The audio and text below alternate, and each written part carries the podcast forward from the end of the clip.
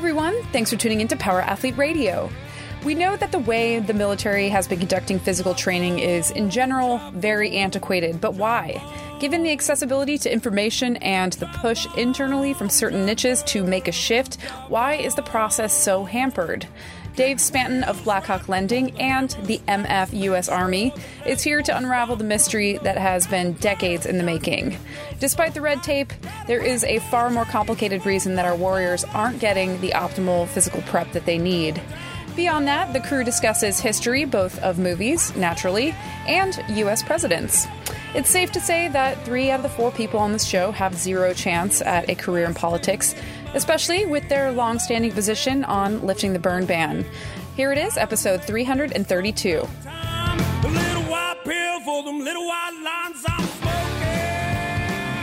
Our athlete nation, are we rolling? What's happening? This is Luke, the doer of the group, And Tex. and John. Featured guest John Welbourn, and off camera in the corner over here is our special guest who we'll get to momentarily. But first, ladies and gentlemen, thank you for tuning in to. Uh, thank you for turning on. Thank you for listening I to. tuning into the premier podcast and strength condition. Ing. Oh, Ing, ing, Ing. ing, ing, Ing. ing. Didn't get an ing out of that guy. Yeah, harumph. No harumph. We are about to dive into another episode that is kind of a long one. What are we tracking right Like now? seven hours. Yeah, two hours and 30 minutes. Uh, with our dear friend, Mr. Dave Spanton, who worked alongside us, helped us with Symposium for a couple years. We'll get into the history there, and now is doing some some cool stuff to give back to the veteran community as a veteran himself. But first, we need to talk to you about a party that we are throwing December 5th, 6th, and 7th, In Austin, Texas. the Power Athlete Symposium. Mm. this is a three day Extravaganza. Well, it's more of an experience, John. I'd say it's an experience. It's not a clinic, it's not a conference, it's an experience. We're bringing some of the thought leaders that have influenced us the most over the past year or two to Austin, Texas to provide you, the individuals attending, an experience like none other. So it's a Thursday, Friday, Saturday. PowerAthleteHQ.com slash symposium. We have our speakers announced up there. We have Chris Morris, podcast alumni. We have Ralph Ruiz. I guess they're all technically podcast alumni, but Ralph Ruiz is going to be there. Um, what's different this year? Cal Turley. Oh, KT, Kyle Turley is going to be there. Dr. Craig Buhler is going to be there. Josh Bridges is going to be there. And a few more to be announced. But if you were to go to powerathletehq.com, events.powerathletehq.com slash symposium, you can find out all the information that you need to find out about those speakers, about the venue, about the location, all on that webpage. It's party people. So do it. Show up. What was I going to talk about? Oh, what's unique about this year is we're doing two venues located very central to downtown Austin.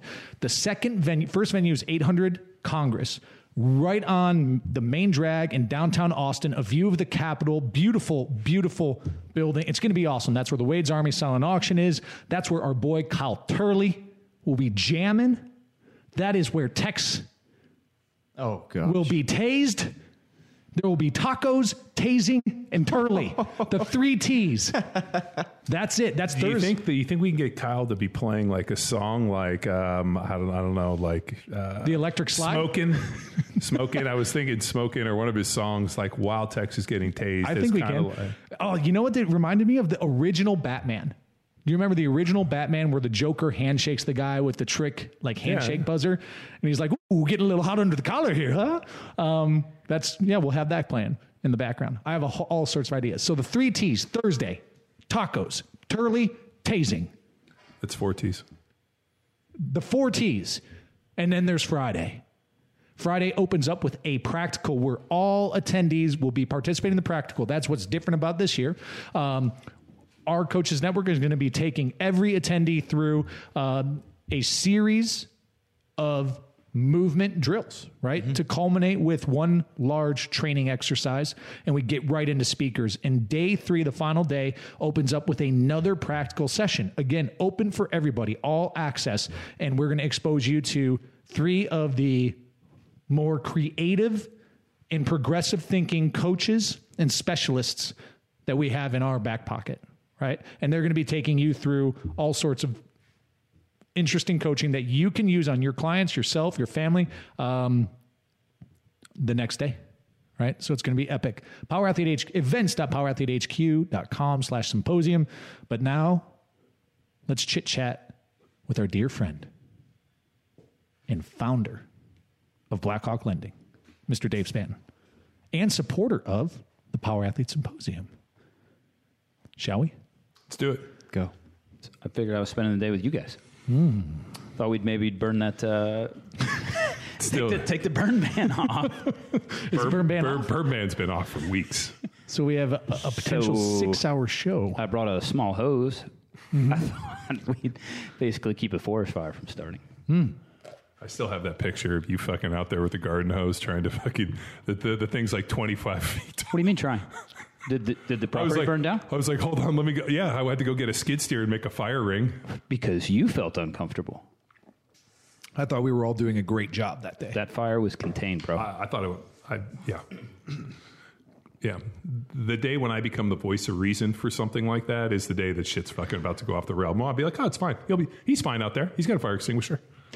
Look, you looked at me. And you're like, "Hey, man, have you done this before?" yeah, yeah, it's fine. Like it's it's gonna burn. I was like, "Yeah, it's gonna burn high and hot at first, it's not that windy. You'll be fine." I, I'm dude. I've never burned anything like that before, and not intentionally. Oh yeah, I've caught a lot of stuff on fire. What I didn't tell you before that is, I had a little problem. I had to get some counseling. They call that arson. I uh, I caught. Uh, so we had about two acres of grass growing up, and uh, I caught it all on fire. get out there, my dad- Fireworks? yeah, my dad's like, "What the fuck?" He comes running out there, was like, uh, you know, high school kid, head in your ass, and he's like, "What are you doing?" I'm like, "Oh, it's just like I, I don't know." He's like, "Well, go get the hose." So. Like an hour, we're sprinting. We we thankfully just cut the grass on fire, and then about two weeks, two three weeks later in Illinois, it's beautiful, right? Yeah. I'm like, Maybe we should burn the fields more. what do you think of that, Dad? He's like, okay. it's like the field almost caught fire. I was like, yeah, it's fair. How's uh how's your lease? Uh, you got any good pictures? You got any good intel, or like what's going on with deer season? So I think deer is going to be a little light based on the amount of hogs. So I think we now have a hog lease for a year or two, and Oh, then the, uh, the hogs came in hard, huh? Oh fuck, man. Yeah, yeah. We have. Well, just the other day at two thirty in the afternoon, were twenty hogs, um, and so this cow, her boyfriend is a chicken farmer, right? So like the in the industrial chicken coops, he's got thousands over there, and so he dumps all the chicken shit in one of these pastures. So it's about 150 acre pasture. So these hogs, as soon as he dumps it, these hogs just Yeah, yeah. right? So 20 to 30 hogs on there. We were just getting ready to go out and fill some deer feeders and uh, had just sighted in rifles. We are like, oh, let's get this thing dialed in. You guys know about my Win Mag and uh, the issue there. Um, so get it sighted in, go to open the gate. What it, it kicks too much for your gentle shoulder, so you can only shoot it like once every two weeks. Is there, are you supposed to shoot the Win Mag more? Well, yeah, I mean, you might have to shoot more than two rounds to get it sighted in. I mean, you just fucking go hot and get it on paper, and then fucking twist it, shoot it, and confirm zero. 17 rounds was enough that day. You're there like I'm pissing blood. I was uh, I was cringing that last round. But anyway, so we get it sighted in and uh, pull up, and we're like, oh, okay. Stand on top of the gator, uh, 250. The back pasture's three, so 250. Shoot the hog. Boom. Big guy, big guy drops. Do I rack another round? No. It's a win mag at 250. So you just shot one. Go to get in the gator, and that hog gets up. Oh, and hobbles, hobbles across the property line uh, to another property, and then we didn't find him. We, we walked the wood line, and we're like, all right. wow, So, yeah. So we've got a hog lease right now. Then we went, dude, that hog got up after you fucking got it with a 300 Win Mag. Uh-huh. Jesus. yeah, he, uh, the hind legs were all fucked up. and, uh, but he got to the wood line, and we're not going to go traipse around somebody else's property in deer season. So, Yeah, I remember that big hog that I shot with a 308, and uh, I, I was like, man, I must have missed him. And then, like, probably, and then I walked down there looking for him, couldn't find him. And then the neighbor kid found him like a week later. He's like, there's this big hog skull. And I'm like, God. And then he showed me right where it was, and it was like a direct line of sight. And I was like, oh, God. I mean, you it's know, thick over there. So I feel comfortable because my neighbor was on the glass. So he's like, "You got him right." So I just hopped up, went to get in the gator, and he's like, hey, "He's he's running. He's all fucked up, but he's running." I was like, "What?" Get another one. He's in the wood line. Like, all right, well, there's one with an asterisk. yeah. I support it. So then uh, filled feeders, walked up on a couple doe, three doe, Went and sat down another open pasture. A couple more doe walked out. I think it was two of the three. Couldn't see a buck over there. Um, so we're gonna have to spend a little time. Saw a couple turkeys. Um, so we've Nice. we've got wildlife in there. We just need to clear out those hogs. No no deer are gonna come in there with the amount of hogs we have. Yeah. So No, we haven't. I, I haven't seen any hogs yet, and I've been waiting for them. So I'm kind of surprised. well, we'll take you out there. We should go out just one afternoon and Okay. make it an easy easy Yeah. afternoon. No, I'm, Well, uh, can you charter a helicopter? I mean, as a helicopter pilot, couldn't you fly us around and we just miss a bunch of hogs? You know, you're just always asking for something, pushing for more, right? Oh, oh, The hey, nice would thing you? is John appreciated hey, the John, offer. we want to. We are Dave. We'll give you our company if you want to fly your helicopter around your property. Well, we'd have to get a helicopter first. Oh, you don't? I thought you just get to take that with you from. I don't even I don't even know what to say to that. To be That's honest not a with real you. thing? No. Oh, Well, I'm sure we'd get a Craigslist and find one. you, a whirly bird. We were selling. We were selling for a while. We were selling the old um, H60 Alphas. So they were like early '80s, and uh, you sell them once they're demilitarized. You can sell them on the open market, right? Everybody's got to take a shot. And they were selling originally for like one, one five, and you could pick up an old Alpha Mile. There's a guy out west that bought one, and uh, you basically show up, right? They're flyable. Show up, do a little FAA inspection, and he had a pilot. It was an old Army guy. And they flew, Flew off. In the, yeah, flew home in this thing. Wow. Yeah. So they were a million, million five, huh? Yeah, I think the first couple, and then they They lowered once the def- price. no, once the defense company started getting in there, they were buying them, um, buying them for more than that. Wow, that's awesome. It's interesting. Old Tom Dye used to have a fucking He did. Tom Dye actually had a, helipad at his spot, right? He well, he had his uh, his property converted into an FAA landing pad, and then he built his building and put doors in, and then had a skid like a um, like a platform built, so he could land the helicopter on the platform, pull the the blades in, and then drag it in with his forklift and park it inside. So I feel like if you're doing that, there's things that you don't want the FAA to see when you're trying to get that helicopter in the barn super quick. Uh, no, I, dude. I, I asked him why he uh, like what the reasoning for that was, and he said, "Well, um, I like to bring it in so that when Loopy uh, details it, because every time he'd fly, he would have Loopy detail the helicopter." Which was actually insane, and then I was like, "Man, this is crazy." And he's like, "Yeah, well, you know, I used to I, like Tom Dye's deal was he had the always wanted to have the biggest, fastest, uh, most powerful boat on Lake Austin, so he had like a hundred and foot or 70 foot like cigarette boat. And he would buy he and he would park that in his building. And then he would make uh, loopy who was his uh, like basically his indentured servant detail this thing and like the pictures were incredible like these boats were insane looking like it was something out of like miami vice yeah. Miami Vice now or Miami Vice well i think 1984? both. I, They, th- they, I think they did longboats in the new one. Mm-hmm. oh yeah no that's right he did They they did cut that scene out. i did love his line where Yeah, he goes director's cut. I'm a fiend for mojitos. but like the fact that somebody actually wrote that line and used it, I Who was- knows? Maybe they didn't, and that's uh that's Colin Ad lib. Farrell, right? Is it Colin Farrell? Yeah, it was Colin Farrell. Apparently, he doesn't remember filming that movie, so he was all hopped up on booze, like extreme alcoholic. So he was all messed up. Doesn't remember filming that. It's like Sizemore in Saving Saving Private Private Ryan. Doesn't remember a lick of it. Makes me think of Airwolf when we were talking about helicopters getting pulled in. I was like, oh, I'm still, I bypassed the boats. I'm back to helicopters. and uh, I got to What's see the good- Airwolf. Is that a helicopter movie? You've never seen the TV show Airwolf No. Dude, with uh, who? I happen to Dominic have- San, uh, I'm- I'm Dominic with Tex. Santino was was his buddy, and his name was like I'm with Tex was on it this. Haven't seen Sinjin? Oh, apparently they're remaking it, guys. Oh, God, what was? Um, I, can't remember just the remember his details. buddy was like Dominic San, Santorino. So or- is this the helicopter version of Fall Guy? Uh, no, like these guys somehow like appropriated this helicopter from the military and then would use it. They were kind of like the A team, but with helicopters instead of a. They had this mountain. Fifty-five episodes. They had This this is- mountain that they would just Yeah. descend, and it was it's a Bell 406 basically, right? But they had it all painted black. It had missiles. I mean, it was it was ridiculous. But as a kid, it's like that It is was the fucking coolest awesome. thing ever. And the, the hilarious part is Airwolf is still my wife's favorite show because whenever we were talking about A show, she's like, "I loved Airwolf. That was my favorite show." I'm like, "Airwolf, really?" so here's- after I had go ahead. the tagline quickly on this show. I've never even heard of this. Airwolf is the most sophisticated helicopter imaginable. Flies halfway around the world and outruns jet planes. That's the plot line. So that's it's uh, That's it. Knight What's- Rider. No, What's- it's Knight Rider. What's Yeah. the name name of the out. guy? It's uh, uh, uh, Stringfellow Hawke, Stringfellow Hawke, and then Dominic Santorini Is it was his buddy who was like the fat guy, Yeah. the fat old? That's it. Is it Santorini? Yeah, the dude- Santini, the- the- Santini. Santini. That's McHale, the actor from McHale's Navy. yeah. And then you had Michael Coldsmith, Coldsmith Briggs, the third. Stringfellow Hawke. Caitlin O'Shannessy. And then season four introduced St. John Hawke. And why you guys are hating, man? This thing It was a great. No, no, It I'm was a like- they had that phenomenal helicopter. show. So this will make you happy having seen it. Um, I was at Southern Illinois University some years ago. After Was that the a catalyst for you to become a pilot? No, Was- they was had they had Airwolf? that uh, they had the aircraft in the hangar. So Southern is a big aviation school. So then they had it in the hangar, and I was like, no fucking way. The guy's like, yeah, this is Airwolf. I was like, nah, I got to see it. He's like, yeah, come on. over. Toured it. He's like, this is Airwolf. Like tail number, everything. He's like, this is it. I'm like, ah, all right, Did you get in it? life complete. Of course I did. Oh, of course. So apparently, the backdoor pilot was a Magnum PI episode. So the concept of this That makes sense.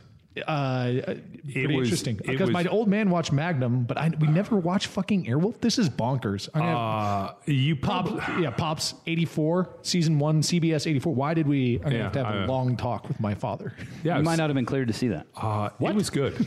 it was a good show. Uh, but it, it definitely was very A teamish, where like they had these like missions that were like kind of like off the books. I just remember there was like, we can't solve this problem. We got to call an Airwolf. And then these dudes would like drive out to the desert and be like, they had this bitchin' thing where they were like flying out of this like kind of raised mountain thing. I just remember, and it was like had pretty cool lighting, but I don't know where the lighting was coming from. No, it was cool. Yeah, I was wonder super- what it like. so when when we were uh, when I was in high school, my dad took me out to Mount Rushmore.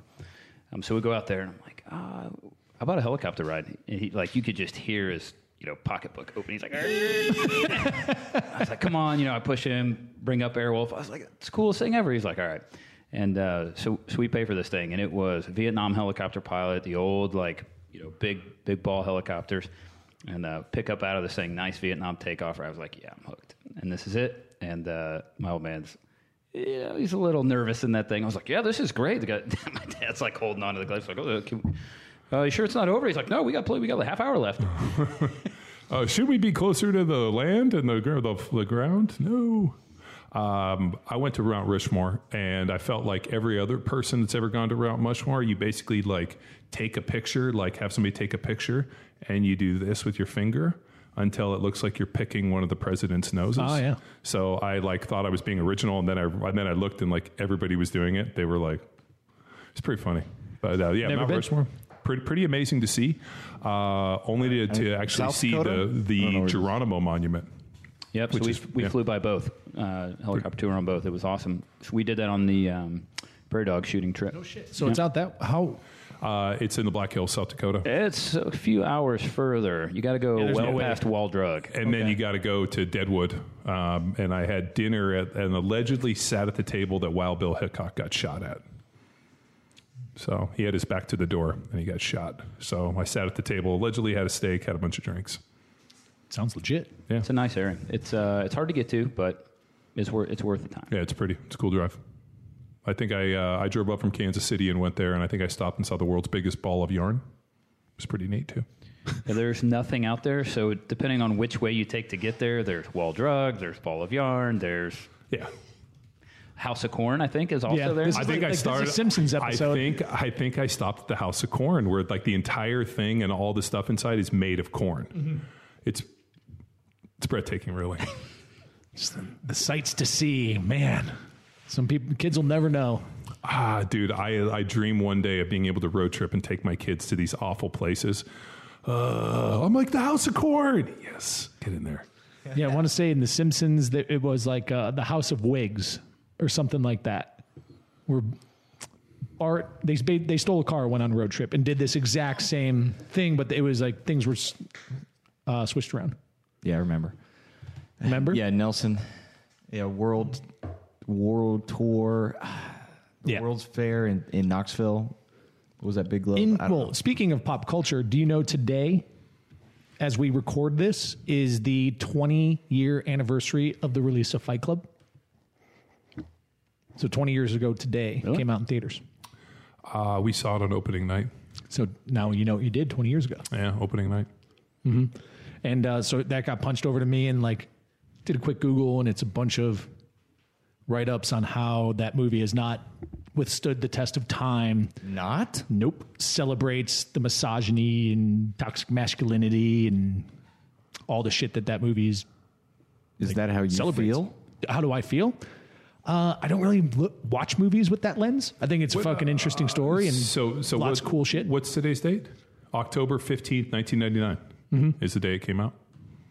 Yeah, yeah we went and saw it opening night in Philadelphia. Yeah, they said the best character or the best role in that movie was Brad Pitt's leather jacket. Who's they? Who's this they? Yeah. This was an Esquire article that I thought was pretty fun. Oh, Esquire. You're just perusing Esquire with all your free time. Esquire and Vice. Es- you have a baby.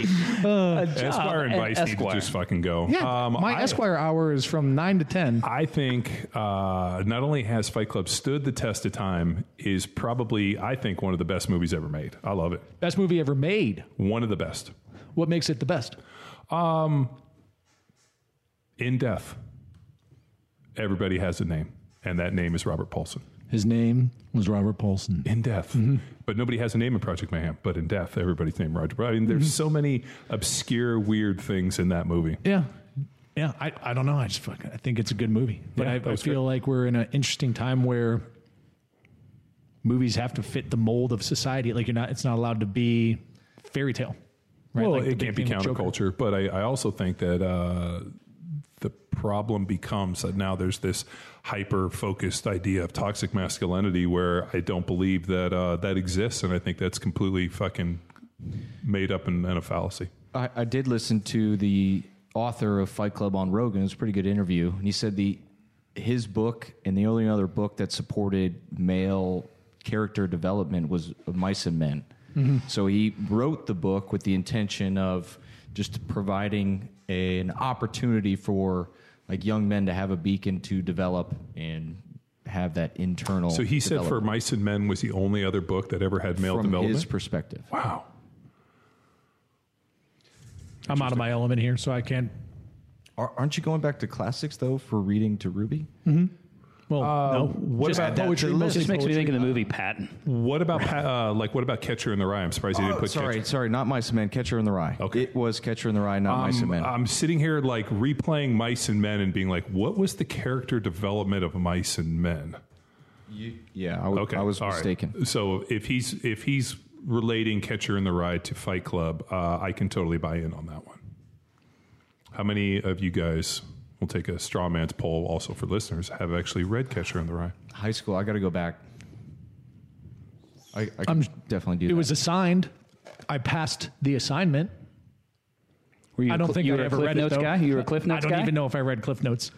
I just kind of bullshitted my way through those assignments. I What was the name of can't the main remember. character? Do you remember? No clue. Holden Caulfield. Yeah, no, I, w- I w- Do you remember who You wrote? said you said no, and then you said yes. Do you like remember? You did. Okay, who was the author of Catcher in the Rye? should have rephrased that. Um, JD JL JD Tolkien, JD. Stop googling. Salinger. Look, I already he- had it up. He's got Cliff Notes. It's JD Salinger. I'm quit. Uh, So I'm aware of these references, like I'm aware of character and author, but I so you're out on Catcher in the Rye. Mm-hmm. You're out on Airwolf. but and kind I'm in on of Predator. and kind of Esquire. lukewarm on and kind of lukewarm on Fight Club. yeah. Well, no, I'll tell you what. There's a, also I was reading Vanity Fair earlier. Um, in Shape magazine had an interesting article as well. Don't double down. Don't double down. This isn't chess, man. You can't pawn this off on somebody else. Just own it. Hey, you like Esquire. I, I, search Fight Club anniversary, and what you'll see the first article is an Esquire article. Yeah, I mean, uh, I'm pretty. And pretty you know sure. I'm a first ar- I'm a first link clicker. like, give me that first link. Like, Click. like there's usually like It is Vice, the first link. There's like Vice, Vanity Fair. You're going to have Medium. You're going to have all these uh, uh, fucking progressive, awful fucking. Well, magazines. before I even get into it, the, the top five articles, Dave, you might appreciate this on Esquire. Jimmy Carter is a baller. so, but this is where you get your news. It's great. No, no, I Why get are my you news. linking me with Jimmy Carter? you know what's Big amazing? Jimmy Carter guy. you know that what, right? You know what's amazing about Jimmy Carter is he was generally considered to be the worst president in the history of the United States, and now uh, because of like uh, you know all the He's a humanitarian baller, John. all the humanitarian efforts he's done, he somehow. Uh, and he's outlived really a lot of the generation that fucking hated Jimmy Carter and generally thought he was the worst president. You know, I mean, the jokes about it were he's just outlived people long enough to the point where like generation are like, oh, Jimmy Carter, he's a great guy. And but then if you hear somebody who was actually around, like my dad, being like Jimmy Carter was awful, uh, peanut farmer, and had no business being president. You didn't like 13%, uh, 13% interest rates, gas prices through the Oh, roof. dude, uh, uh, as my dad said, it was like a bomb. Somebody dropped a bomb on the economy for the American people. It was a reaction. It was a reaction from kind of the 60s, early 70s, specifically Nixon. And it was just overreach, right? They had an opportunity. They organized that Southern Democrat vote. Um, and, and that's how we got it. And obviously, there was then a reaction when you when you put Reagan back in the office. So it's kind of the opposite of that. But uh, I think people still kind of harken back to that farmer average guy um, from time to time, which makes today interesting. And certainly don't want to dive into that. But I think that's what people still kind of want, right? And they idealize that. Yeah, but the interesting thing is, uh, in history, people forget where Carter sat in this whole thing. Like people kind of like forget that, like, oh, they're you know they remember Nixon, and then it's like Iran Contra Reagan, and there was this whole thing where people just like missed it, and I'm like. What about that fucking part of the country? What about the fucking gas crunch? What about like you know the pictures of people fucking lining their cars up for for miles for you know when the gas shortage happened? Hmm? Well, there's that. There's Lyndon Johnson as well, right? Bringing it even back to locally here. People, the way people remember Lyndon, Lyndon Johnson in a far different way than how he got to where he is. He was, you know, shrewd, right? He was funded by basically one Texan here. They got him his start. And then passed some some great legislation, you know, arguably. But to get to that point, um, he knew and learned how to pull the levers of the legislative branch. And then once he was in the White House, he was able to really twist the arms and get what he wanted passed. Do you think he? Uh, I mean, LBJ is not remembered in great light either. Depends, right? It depends on where you're sitting. If you're sitting mean, here in Texas, he is. But I would say on the world, on the uh, national stage, LBJ wasn't considered. I mean, especially with a lot of the illusions being made that he was, you know, involved in the assassination of Kennedy.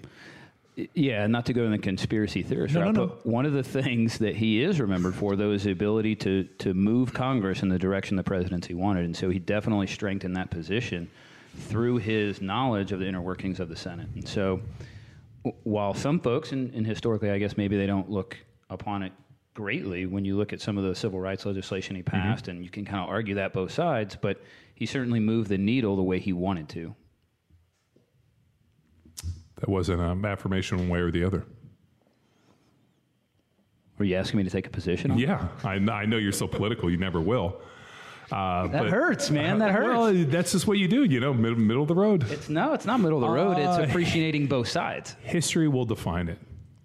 Yeah, I don't haven't researched the exact um, result of the legislation to the point where I'm comfortable taking a stand that his legislation was positive or negative.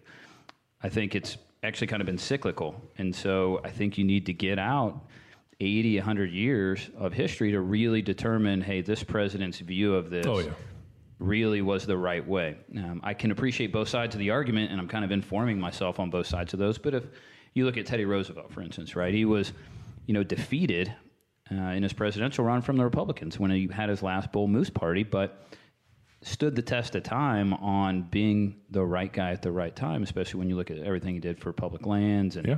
uh, the office of the presidency as well. He was a guy that who was very uh, not humble beginnings, but was not uh, somebody to surround himself with kind of the aristocrats in the White House. Now, you know, he's a New York guy and definitely a pre, you know, Harvard guy and Porcellian club and all that, but when you look at his house, even up in Sagamore Hill, it's very basic. It really is basically all of his hunts. Well, there's also uh, a lot of folklore around Teddy Roosevelt. I mean, the fact that he was giving a speech and the guy pulled out a gun and shot him in the chest, and the bullet hit him where he had his speech tucked in, and it was about 50 pages.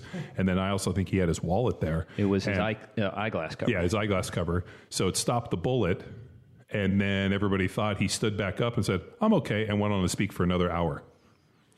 It actually went in, lodged inside of him as well, and uh, bleeding out, and uh, Still finished the speech. still finished the speech, got up, and then kind of stuck with him for the remainder of his life. And you know, he, I think he grabbed that guy. I think he grabbed the guy and was like, you know, why? Basically asked him, "Why'd you do that?" And then carried on with the speech. Yeah. And uh, you can see the if you Google, you can see the eyeglass cover in the in the papers. Yeah, pretty amazing. Yeah, no, I mean, it's. Uh, I, I I think history is the only um, you know, like uh, history becomes the judge for whether or not everybody, you know, was successful or not. I mean, it's kind of like I was, uh, um, you know, my my mother in law is a, uh, a, staunch Democrat, so we were having some discussions, and I went in there, and of course she watches way too much CNN and other stuff, and so as we got into this, you know, what do you think about this? And I'm like, well, here's the here's the problem. It really depends on which lens you're looking through, and right now, every you know, everybody is saying, oh, Obama was so. I'm like, dude, I can go through all of the different issues that Obama had in his presidency that I consider to be you know very good but now everybody's just kind of pushing around and pointing at different fingers. I mean like the everything from like the fast and furious scandal which uh, you know or the irs where they were targeting different groups. I mean every, any one of these should have resulted in him stepping down. I mean dude the fact that they lost those guns basically you know on his watch to, and then those guns were used in the killing of border guards i mean that was a huge problem with the doj yeah, I think I think that that brings brings to light why right Trump was elected and why people just I don't necessarily think they were they were pulling for Trump maybe per se, but I think a wide swath of population had been disenfranchised for so long that they didn't really care who was in there, whoever was going to break up both parties, um, and I think I think they understood how to pull those levers and how to convince people that was what they were there to do um, definitely is it. And so, yeah, back. Well, I take a stand, say it was right or wrong. No. Well, hey, let's see. Uh, but I think so that's dad, why that reaction. Yeah, so my dad uh, worked on Richard Nixon's campaign. Uh, so my dad was big in politics in California, and uh, he was in this, you know, worked on Nixon's campaign. And he said he had the opportunity to go to dinner, and he sat at this dinner with about 25 other people with Nixon. And he said not only was Nixon probably one of the most intelligent, smartest people he'd ever been around, he's like was extremely charismatic, and Nixon's entire speech and like the he the talking points and everything was uh, how to mobilize the silent majority in America. That there was this underlying silent majority that had been long abandoned by the two parties, and that Nixon's belief was that one day a candidate will rise that will mobilize that silent majority and dominate the political landscape, regardless of of, uh, of party. And uh, I re- and uh, one, I'm sad my dad since passed, but one of the reasons is I would love his commentary because uh, you know my dad's whole thing was. Um, uh, he believed like he was you know he he always said to me he's like you know the greatest thing that ever happened in America was what Teddy Roosevelt did with the national parks like he believed in like the inherent nature I mean my dad was a Eagle Scout and like the idea that there was national parks and we could go visit them and there was this idea that like we had to preserve nature to him was like by far the greatest uh, mark that anybody could have done. And any president that would like, hey, we're going to drill this and this, like that was fucking big against him. Like he was a big donator to like the Sierra Club, and so you know to see. Uh, uh, presidency, but I remember talking with him something about like you know the Trump deal, and he's like you know he's uh, he's somehow mobilized that silent majority, and we went back and talked about Nixon, and he goes he the people that felt disenfranchised, that left behind by Washington D.C., that there was no longer represented. Here's this candidate who, you know, he's kind of a I wouldn't call him a Republican, even though he ran on the ticket. Uh, I mean, Trump was a Democrat for years, and uh, you know, to be able to go and mobilize the silent majority, you know, I mean, that's what he's been able to do, and you know, as a result. Uh, like him or not, I mean, uh, uh, DC politics is doing their best to drive a stake down that man's heart when you have when you have you know a House of Representatives with the power that it has that is so motivated um, in one direction, it's you really see the level levels of power that they were given, right? And you know, it's a 2020 play. I guess one of the things I learned about my time on the Hill was leverage, right? It's all about leverage. Nothing is as it seems on the policy side. Now, there are good people up there, and, and policy does have a part of it, but you can't pass great policy without understanding leverage. And so, leverage, and then just follow the dollar, right? And so, if you think something is happening the way it is, you just try to peel those layers of the onion back, and you all comes back down to who is motivated by what and that can really help clarify and, and make it easy to understand what's going on. Now, is it the end all? No, I think there are definitely players up there with decent policy implications, but um, it's interesting. It's all about leverage and then following the money. You know, having read a ton of the you know the early Constitutionists, uh, you know, like uh, Thomas Jefferson and John Locke, especially. I mean, I remember reading all the information or uh, extensively on the social contract. The idea that you're born in this country and there's a social contract from that living here that hey, you know, we'll agree to do certain things and you agree to do certain things. Uh, but the interesting piece with the social contract is the social contract becomes null and void when it no longer benefits both parties equally. And so the the statement is was an interesting one that the social contract became null and void many many years ago, when no longer was both sides being benefited equally. And you know, I mean, you can take a look and see what's happening in California, where they you know pump a ton of money into. I don't know if you saw with the gas tax, they convinced everybody to vote for this thing, where now they you know increase the gas tax to fix the roads. Uh, but within that that legislation, it gave uh, the state legislature the ability to raise gas prices at will without consult without a vote. And so they've been now you look in gas is you know two three bucks more a gallon in California than anywhere else. And uh, what did they do? They didn't fix the roads. He robbed it for his uh, you know Gavin Newsom for his for the rail. So now they're going to go in and, and, take that money that was supposedly to fix the roads and the infrastructure in California, which is the worst. Uh, it, you know, I mean, the only other time I've seen roads that bad would be maybe like 40 you know i 40 like some 35 is probably pretty bad but like the california roads are terrible for a for a state that has that much money i mean i think if you pull california out it's like a top 10 in the world for gdp and to have like the infrastructure uh, from like the waterworks and the gas and the roads to be that dilapidated it's it's it's it's unbelievable yeah illinois illinois same way right there. I mean, there's a slew of tax taxes being raised in Illinois going after the same deal, and it's yet to be seen whether they get used for what they're for. But at the end of the day, you know, the Illinois legislature is in session almost all year. They're making good money, and when you get downstate in those rural areas, you don't have people making that kind of money, and yet they're still being dominated by some of those big cities.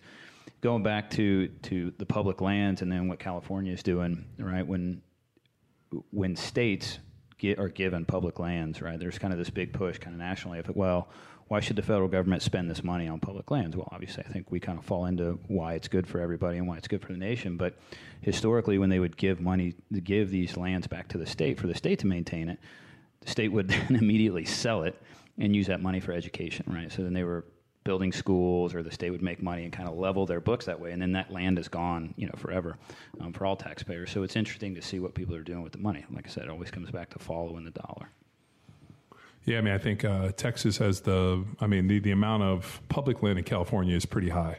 You know, I mean, there's like off-roading parks and hunting. I mean, Cal, like I was looking at Texas, there isn't much public land hunting. No, I think it's around one to two percent of public land in Texas, yeah. and as it was being formed, that was intentionally done. Um, so Texas became a state, what, 1845. And they decided, hey, Texans are better to maintain this land than the United States. And rightfully so, right? It took nine years for them to become a state after establishing independence, and there was obviously a lot of conflict there. In fact, I'm reading a book called The Raven on Sam Houston right mm-hmm. now. I just started it. Um, Chris, you may be interested in it. Um, I'm in. I, I think I told you that's Sam Houston's nickname because at 17 he got bored with, I guess, his society in Virginia and just went and lived with the Native Americans and hmm. they called him Raven. Tennessee. Tennessee. Well, you know, uh, um, I've always had a fascination with Bowie knives. I don't know why. So uh, ever since I was a kid, I think when I was six years old for my sixth birth or sixth Christmas, uh, my mom gave me this uh, pretty cool Bowie knife. And like I just always liked knives. Like my job when I was a kid, like when I was three years old, was uh, when we would cook, I would cut all the vegetables, and I always wanted the biggest, sharpest knife. And so I just always really liked Bowie knives, and uh, became always a fan of Jim Bowie, and like uh, you know, read about you know his passing at the Alamo and like the history on that dude and like how he like actually went and had his own knife designed and that. And so I've always yeah. Oh, I've always dug Bowie knives. And then the fact, like when uh, you know World War II, when we went into the Pacific Theater, how they issued those badass uh, Collins and Company. I think I forgot they're like uh, number thirteen or number eighteen when they issued those Bowie knives to like the original Red Raider guys, where they had like these green bone handles, and then they issued all those knives to those guys in the Philippines. Those original Bowie knives from like you know World War II are so killer. I've seen them on occasion, and like they have like a. I mean, this is pretty dorky, but I always appreciated like uh, utilitarian knives. Like, I mean, there's like knives that people have and they store, but like the knives that are actually used for a purpose uh, like the badass like uh, stiletto daggers that they issued to the early special forces dudes. Mm-hmm. Um, you know, and like uh, you know, then they used them in like the Battle of the Bulge and that, and like I just thought it was killer that they designed these uh, these like you know sharp pointy weapons with a utilitarian purpose specific for each deal that they knew that hey they needed these big Bowie knives for the Pacific, but like on the you know European theater they wanted these sharper fucking stilettos to go through body armor. It's just super cool to me. It uh, that makes sense now after shooting deer with you, and I like you know, I'm just reaching in my pocket to get out my knife, and like by the time I literally reach into my pocket, pull a knife, John's like, "Here's five. Which one would you? Which one All would you like?" Yeah. yeah, right. I, No, uh, and all of them were super sharp, super nice knives. Yeah. I, I have that one Skinner that I got. That guy made me out of that piece of bone, and then he put that little uh, Texas little um, like little like ornament on the end, like on the cap, and that little Skinner Damascus Skinner is so sharp, and that thing was perfect for cutting. Uh, but uh, I did fucking fuck up my uh, my sacks when we fucking hacked through the bone, chipped it, so I got to fucking clean that one up. Well, I would say that you weren't hesitant to get in there. It's like, well, uh, nope, here we go. Let's fucking cut shit up. Hey, hey, the way I look at it with knives, if uh, if I use the knife for a purpose and I chip it or Yeah, break it, right. then it wasn't up to the task, and I'll fucking fix it. The I was given a knife. I, I want to say I was uh, eight, nine years old by my great uncle. Um, had a military service thing in our family, and uh, my great uncle was in World War II. His brother, my grandpa, was in Korea, and I remember my uncle Connie.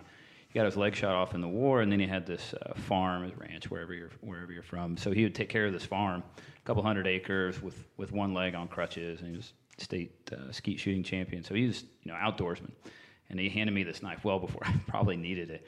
He's like, "Hey, every man should always have a knife." It's like, okay, so you know, you know, most of the time you carry one, and you get to school, and you're like, "Why do you have a knife?" You're like, well, "My uncle Connie said." Yeah, uh, you gotta carry this," these. Which is why I'm so thankful Oh. for the knife that uh, that you gave me, John. Thank you. That's why I always carry it. It's good. Mine's on my desk. Oh, Yeah, mine's not on me either. Mine's on my desk. But yeah, no, I, I dude, uh, we had uh, team gifts from Strider Knives. So Yeah, um, Jade epic. and the guys from Strider are good friends of ours, and you know, fans of Power Athlete, and so yeah, so we reached out and had some cool Strider knives. But uh, yeah, I'm. Uh, um, I tried like uh, um, I hate cheap knives. That's like a fucking pet peeve for me. Like cheap knife. Like that's why I'm always like, if I'm going to give somebody a knife, it's going to be a nice knife because like something that like you'll hand down to your kids. You yeah, know, it doesn't just stay in the drawer. yeah. Uh, or some something utilitarian. Like I, I just uh, I've never been in a situation where I've been like, oh, why do I have this knife with me? Like I find myself all the time, like my entire life, being like, God, like oh, thank God I have this pocket knife. Well, the nice thing about it is, right, there's always a story. So I have a, a couple knives that have been given to me, and I every time I pick them up, right, I remember that story. Um, when I was in Iraq with my uncle, um, special forces guy. So when I was in Iraq, I was there with my uncle, my older brother was there, and then my cousin was there. So we used to fly around and see him. And so we were getting ready to. I was flying my uncle at one point. We were loading up, and I had a Gerber. So you have a Gerber on your flight gear. You typically have um, just a knife in your pocket or something. And he's like, he didn't see the amount of knives that apparently he deemed proper for a mission. and he's like, "Hey, uh, where's where's your knife?" And I like had to stick again, my hand in the pocket, right? And he's like, "Oh no, no!" no. And then he had like two knives. He's like, "You need to stick that one in your boot." And I was like, "I'm flying fucking helicopters." Here. Ah, we never know. And he's, Yeah. uh, you know, he's always doing a little bit different mission set than me. So yeah, he was always he was always dolled up with those things, but brings a smile to your face every time you open that nice knife.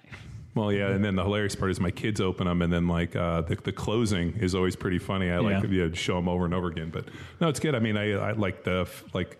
I think we have a knife my brother gave me sitting over there. I think I was ten years old when he gave me that Rambo knife. Uh, yeah, look at that crazy fucking thing. I mean, that thing is. I, I'm not kidding you. It's over. That thing is over thirty years old. And uh, can you imagine ten years old and your older brother? That's what my brother Eddie gave me for my tenth birthday. And so I still laugh, and I'm like, "Hey Ed, I still have that Rambo knife. This was from Rambo three. What what year is Rambo three? Uh, 90, No, it's 80s. 89 maybe? 89, 90, 88. 88.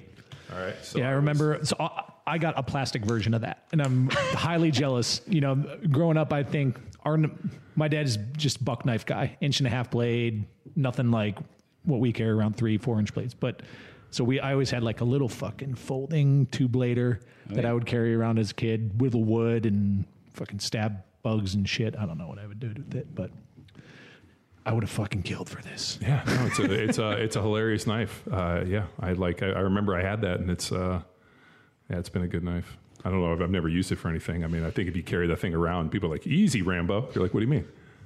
Well, it says Rambo right on it. Yeah, it's yeah, easy. It says it on the deal. We But had yeah. a we had a kid when I was in man, I was seventh or eighth grade. It brought a gun to school, right? It's bad. he's going hunting. He, literally, he's going hunting after school. So he brought this gun. It's like, He's got a gun in his locker. He's like, well, I mean, I'm going hunting over at so and so's. Obviously, right? I don't know that he ever graduated high school, but uh, he got exp- he got suspended for just like a couple days, and then that was that. It was like never a thing. But man, brought a gun, brought a gun to school. I'm like, Yeah, you need a per- nowadays, nowadays, you just yeah. Back then, you needed permission slip. Bring a gun to school.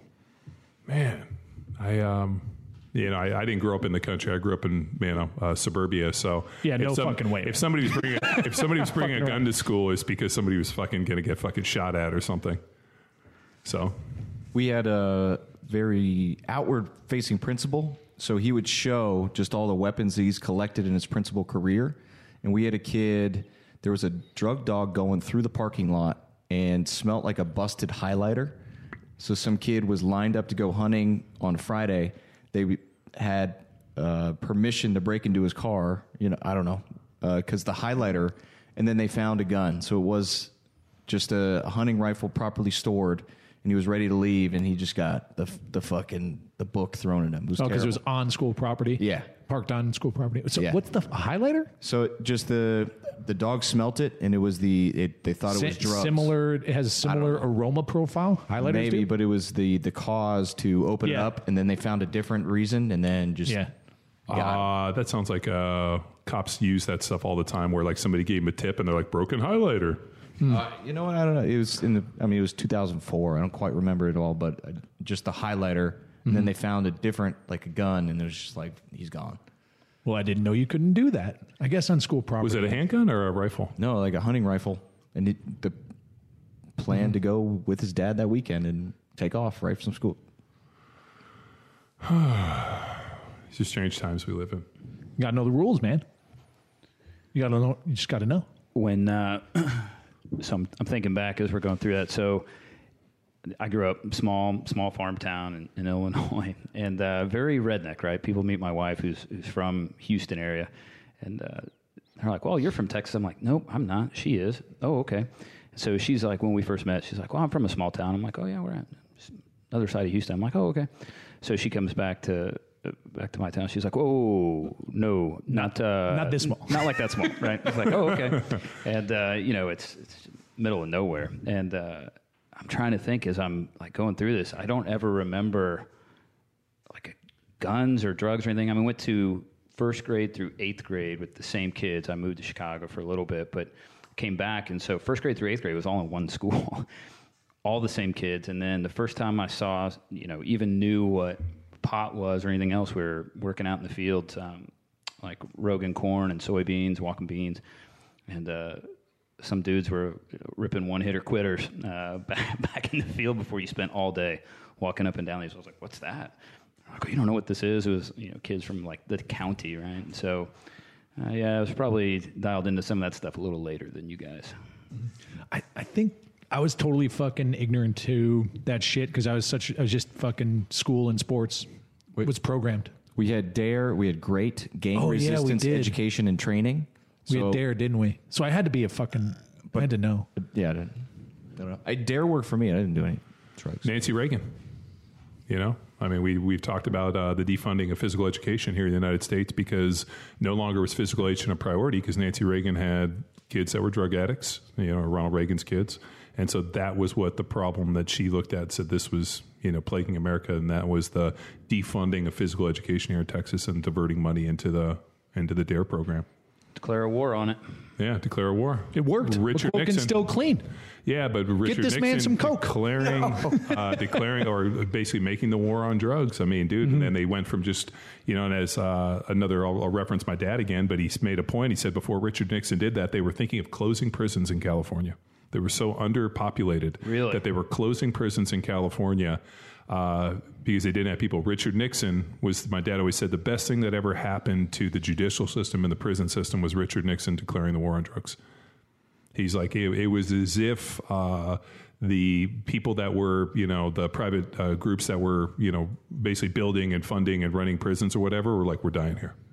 Let's, let's make uh, all these drug misdemeanors become felonies and like we create the war on drugs. And that is where we've gotten this huge explosion. And so that, like, that whole change, man. What's like, your position? I would be interested to see construction of prisons and landowners that owned those, and then Donors. were- yeah, if they were state funded, right? Because at some point, right, they most of the time they are, but you can get some of those that are kind of public private. Um, I'd be interested to see all that. Talking in front of that little guy. Oh yeah, no, it's uh, yeah, but um, I mean, just pretty interesting. Here's a, a visual graph. 1971, it was officially announced, and per 100,000 population, shot up 10, uh, 5x, 5x in Yeah. terms of male incarceration rates, sentenced prisoners under the state and federal. Well, do you know what? So it's a, what, what what you're looking at is big hockey stick, right? Yeah, so, So- you've got services, right? You've got services provided to the prison. You've got clothing. You've got a whole lot that gets done family, to an yeah, economy. and then and then you have all the prison guards, and you have all that. I mean, you know, there's. I wish I could have met your dad. Uh, hearing all these stories, right? I mean, just just the breadth of knowledge um, with those folks, and that's I think why it's so important to spend time, right, with folks that are not necessarily doing the stuff you're into now, but uh, it's one of the reasons, right, hearing stories like that, that I have breakfast every Thursday with these guys down in Wimberley. These dudes are, you know, 70, 75 years old. They were in Vietnam, and they have just this historical view of development of the Wimberley area, right? The valley. Okay, hey, here's the way this looks. And I think if people spend a little more time with their elders, took some time, took them out to eat, and donated some of their time to these folks, that, that you would hear a little bit more of that, not necessarily rush to be in the "I- I'm the right, right? I'm right, and, and kind of see both sides of the coin. Um, it's interesting; those guys always have a different view when you ask them the question of something. You sit down for a bit, you're like, "What do you think of this?" Might as well just grab a cup of coffee because they're not going to stop talking. Yeah, the uh, the one thing which strikes me a little interesting about you know, and I and I know this from uh, uh, you know, we go to dinner on Tuesday nights with my old neighbor who's ninety, and uh, it's pretty interesting. Like, I I always have to forget that those guys lived in a different time because, like, on occasion he'll say things or like you know this, and you hear it, and you're like, like I'm. Uh, yeah, Yeah, Like just- I'm just, uh, just you, you, you just kind of like right? like let it pass a little bit, and I'm like ah, he's you know. So I was kind of like tends to say things a little off color and like it's just kind of interesting like his perception on things and i try to like and i was telling kate about it we were just kind of talking i'm like you got to remember i mean dude those guys like he you got to remember he was like a dude in his 20s in the 30s i mean what he was 90 so what he was born in like i mean what's he he was like 27 1927 so he was in like the, the pre-50s when he was in his 20s and he was in his third like a completely different time here in austin texas i mean just like uh, you know, uh, my neighbor's uh, um, my neighbor's father, uh, same deal, about the same age. And what's interesting is those old guys are about the same age, and they both ran wrecking yards in the in the 40s here in Austin, and so they've known each other for like 70 years. And I asked him, and he had nothing but bad things to say about each other. It's a, and uh, I just kind of laughed. And Kate's like, "What do you think?" I'm like, "One uh, old dude's told a grudge." And like you might have wronged me 70 years ago, but like the way these dudes are, it's like uh, you know he screwed me in 1947 on something. I fucking remember it forever. Oh, dude! Last week, last week, this dude's getting ready to go in for a triple bypass. Everybody's like, "Oh, is it triple or is it quadruple?" Right? Like, Jesus, sounds pretty serious. And they're like, "You're just eating eggs." And uh, it's one guy. So, so basically, you you pay one week, and then you may go ten or twelve weeks, and so it just rotates, right? So if one person pays the whole bill, and uh, it wasn't this guy's week, and he's like, "No, I got the bill." And they're like, "No, it's this other guy, right?" And this other dude comes in on a walker, doesn't say anything to anybody. You treat him, you know, just like he's there. I mean, he's he's there, right? But it's hard for him to kind of look up and talk to folks. And uh, so this dude's like, "Nope, I'm paying." Look, I'm going in for surgery. I'm not going to have any one of you sons of bitches say I wasn't paid in full. and everybody's like, okay, all right. you're up. yeah, makes sense. Uh, and he, you know, I think he just got split, cracked open yesterday. So You know, I, I, I joke with Parsley. That's why Parsley comes and trains with us. Doc Parsley comes and trains trains with us at six in the morning. You know, I uh, he didn't show today, so I had to call and do a, a, a proof of life on him Wellness today. check. Yeah, so when Parsley doesn't show, I have to call him, and he's like, "Oh, I overslept." I'm like, "Doc, I'm just making sure you're alive." why didn't sleep Why didn't he show up at the A15 crew? Oh, that's been disbanded. What? Yeah, That crew was so consistent. it was. It was. So there's only 6 a.m. training time now. There's only 6 a.m. Yeah, training. only six a.m. so Well, well, Luke's got to run home, and uh, you know he's got a he, he's got a young baby to look after. I brokered a deal with the wife. She handles all baby shit, like baby stuff from 10 p.m. till 7 a.m. And then I'll come home, make her breakfast, and do the baby stuff at that 7 a.m. hour. Huh. So I get a full night's sleep. That's a good deal. Yeah. It's a good system. It's part of the system. Nine ninety nine. Waiting for that Venmo, buddy. I was going to say, what? Uh, so what's Tex doing? Is he taking care of the intern, making sure that his feet don't have? Uh, I'm not sure. I'm failing clearly. Leadership is a tough thing, Chris. Mm-hmm. Get down. You got to rub those scabs, those scabs off. Uh, uh, rub them out. No, you don't. Well, well, well. You guys both seem to train barefoot, so I just wondered if you guys were over there like mingling toes. Hmm. no, mine Toe are mingling. The the single disease free gentleman in the corner. Well, I guess What do you think? I, we- he's like, I'm, I'm worth three and a half million dollars that the government knows about. You think I'm going to pop for a college hour rock band? Dude, we would get these guys, these these privates would come in from, you know, every corner of the United States and and I was in uh, company command at the time. And I had this first sergeant who was in um, he was in uh, just a bunch of stuff over his time, right? Just he was just salty, right? Good morning. How do you know what kind of fucking day it is, right? and uh, so, so this private comes in and they're like standing in formation and like top sniffs this dude out. He's like, "Hey, uh, you need to come over here after this." Kind of look like you over there, intern. And uh, so this kid comes up. and Top's like, "When's the last time you showered?" This kid like had no clue. He's like, "Oh," he's like, "You don't know?" Uh, no, first sergeant, I don't know. Okay, when's when's the last time you washed your clothes? I don't know. He's like, okay, we don't have dirty fucks in our formation. and then he grabbed one of the one of the E fives or E sixes. He's like, your job today, get him clean. and that was the dude's job for the day. And he just like went in there. what- They washed fucking all the army. sheets. They showed him. They showed him how to wash everything, how to shower. And uh, next day, just happy as can be, right? so. Let's use this as like we're 40 minutes in. Spanton, give a little background. We know you're from Lincoln, Illinois, if any listeners are paying attention. And then we'll get into how you're so intimately aware of the inner workings of the U.S. Army. I feel like we could probably say this introduction together. Uh, so, from Lincoln, Illinois, joined the Army. Uh, 2003, started flight school, flew Black Hawk helicopters for seven years, uh, deployed to Iraq and Afghanistan, commander twice in Afghanistan, then went to the Congressional Fellowship. Uh, went to Washington D.C., George Washington University, and then worked for a year on the Hill, uh, for working for the chairman of the House Armed Services Committee. Went to the Pentagon as a legislative liaison for a year, so working budget authorization between the House and the Senate, and then the Department of Defense and the Army in this case. Then I became an acquisition officer, I'm working the uh, business side of the Army, um, R&D for aviation at that point, and then became a career manager, human resources officer, um, working careers for five, five to eight hundred officers at the time. Um, got out, knew we wanted to raise our family in Austin, Texas, and uh, moved down here. Joined the Texas National Guard. Uh, VP of operations for a tech company. Left there. We did some counter drug work for a while, and then Approaching the apex of your career choices. yeah, I was uh, fortunate to uh, work for a few months with you gentlemen. Yes, sir. Um, and then since then, I've started uh, Blackhawk Lending, a VA mortgage lending company. Yeah. And it was, man, two, maybe, it, well, it was right when we moved out here, right? Because it was on the podcast. You have been to uh, one of our seminars, podcast listener. Dave reached out to the team, is like, hey, I'll show you around if you need anything. Uh, I'm out in Austin. And then I think I took you up on it, or maybe you hit me or pinged me and you're like, hey, heard you're thinking about Georgetown? Don't do it.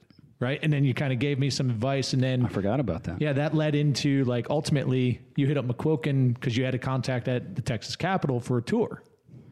And then that was where McQuilkin and I went and Ash, my wife, to go tour the Capitol and small world ensued.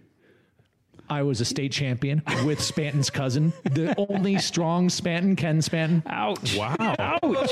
Ken Spanton's a strong dude. He's stronger than uh well Dave.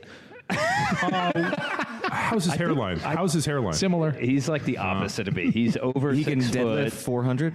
Oh yeah. Uh, he's over six foot. He's the decathlete in college, and then I think now he's he won some um, like powerlifting, Yeah, like yeah. national powerlifting title of some kind. right? Yeah, yeah. Uh, I remember a day when you couldn't crack 315. Recently, Recently. within a month. Yeah, you remember when we bloated like uh, we were doing some RDLs and some things, and you from could, mid shin. Oh yeah, that's when I was deep into super compensation on our our training program, John. Our But I'm out. triphasic. I made it. Oh, so now you're better. I got out. Well, you know, uh, Cal Dietz talks extensively about this uh, qu- uh, tissue quality coming up from doing triphasic. And I don't really know what that means or how he's measuring that, but I would imagine. Mm-hmm. So it's it's by feel, which Dave, this is why we've brought you on the podcast. We need you to feel the tissues of John hold and on, Tex. Hold on, let me unzip. Yes. Mostly high hamstring and adductor, that's the groin. Who has better tissue quality? Now, I've tried them both, and I can't differentiate because I think my hands are too big. We need tiny hands. I Man, the, Wow, uh, he's just shelling you over here. I thought we were going to shell them. I, I well, I, I figured we'd get in slowly, but I, we're going to it shell him in. bit. hey, that's okay. Um, I learned I learned years ago. Just bide your time. Mm-hmm. You know, it doesn't doesn't necessarily bother me. I'd have to care Uh-huh. if you were really kind of shelling me. No. Um, so. No, I mean I'm game is where I'm going with that. Just let me know Unzip when. them, boys. uh, no, for listeners, Dave spent six months with us, helped with 2017 symposium. Yeah. 2017 In helped with 2018. that. 2018, Yeah, 2018, ran and that then one. And then just came on to help us coincidentally, with the yeah, uh, as six yeah, months full time. Yeah, with our deal with uh, the 18th Airborne Corps and also with the Texas National Guard, that we, sub- you know, we're trying to go in there and under, you know, General Cameron's direction, trying to figure out how we can influence the 18th Airborne Corps and increase, you know, lethality and change culture and put in a, uh, you know, physical training system that allows people to get better and all these other things. And then we just hit some roadblocks when people realized that they were going to have to change. Well, the the timing was great, right? You when you and I first talked about it, hey, it's going to be it's a long road, uh, but it's needed, and so I think what you guys were working on, kind of in the background, move in that direction anyway. Then with that change in the ACFT, that really Yeah. was a game changer. I'm kind of set the foundation for people to really start buying in, and then seeing your talk out at the War College and people come up and talk to you afterwards. I mean, that really was was critical for those folks to understand. Uh, but they weren't really focused on leading formations at the No, time. they just It wouldn't know how of the fuck they were going to pass. And then now, right now, with the launch of, of the program um, on the commercial market, I think people are really starting to buy into it and they're getting worried, right? I think you, I don't know if you guys saw that article the other day um, about who is concerned uh, about passing the, the ACFT. Was it Well, let's like get background on that in case people aren't. Eighty-five percent of uh, female testees did not pass.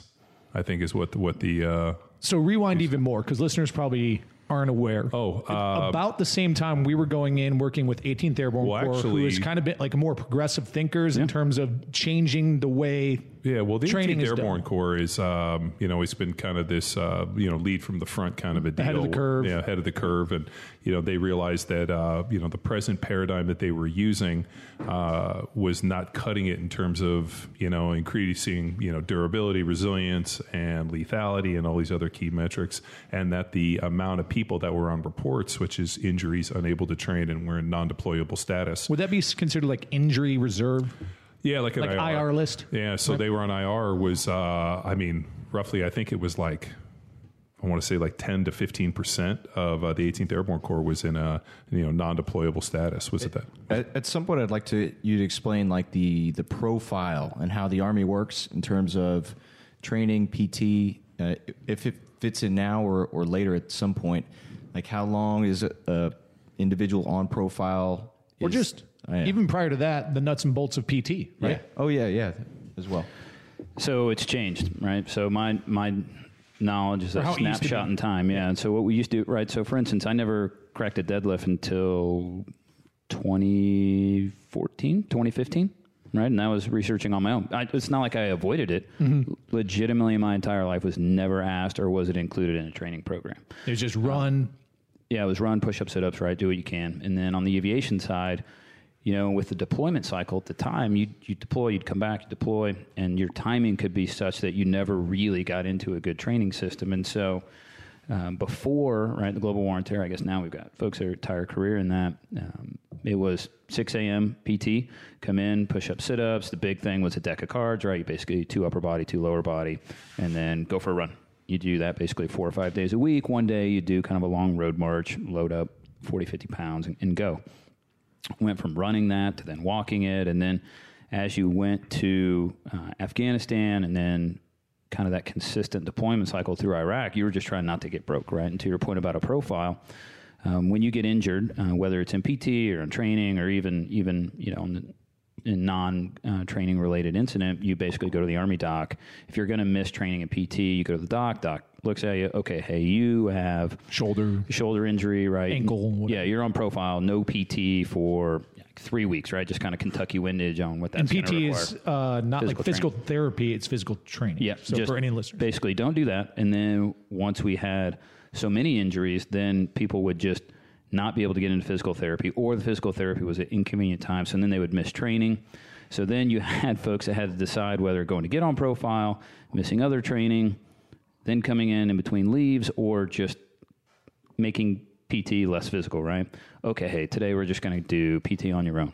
Um, and so you'd have a day or two a week of that. You'd have then folks, depending on their job title, right, or their job, you'd kind of scale that up and down. The infantry guys, I was a 101st guy operationally for six years.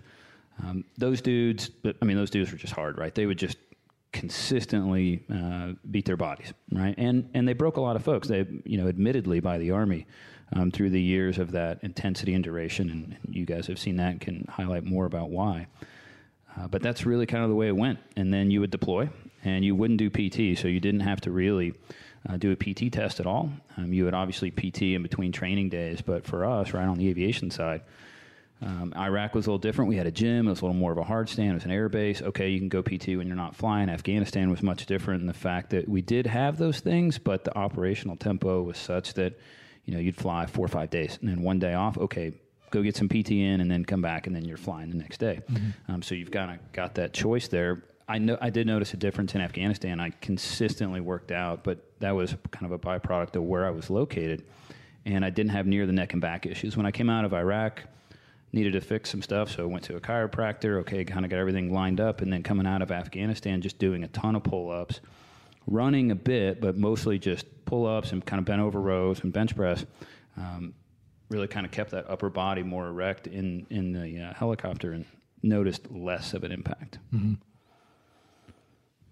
so I think that answers that question. Yeah, and I guess for, for folks who just maybe aren't f- familiar with how that works, and then in, within that army, you have those forward-facing dudes, and then you have all this support folks who are, I mean, Dave, correct me, like glorified office jobs, Yeah, right? you- relatively sedentary. Right, fighting war takes mm-hmm. takes a team, right? And you have that guy that's out there with the rifle doing the PT, but in order for him to get those bullets, right, that's got to be requisitioned. In Yeah. order from somewhere, it's got to be inventoried, and so you have this team You got of people and you behind got a the motor rifle. pool, so you got guys that can drive the trucks and guys that fix those trucks when they break it. them, and then But all of those people in that, supp- even though they're not on that front line, are responsible for participating in PT.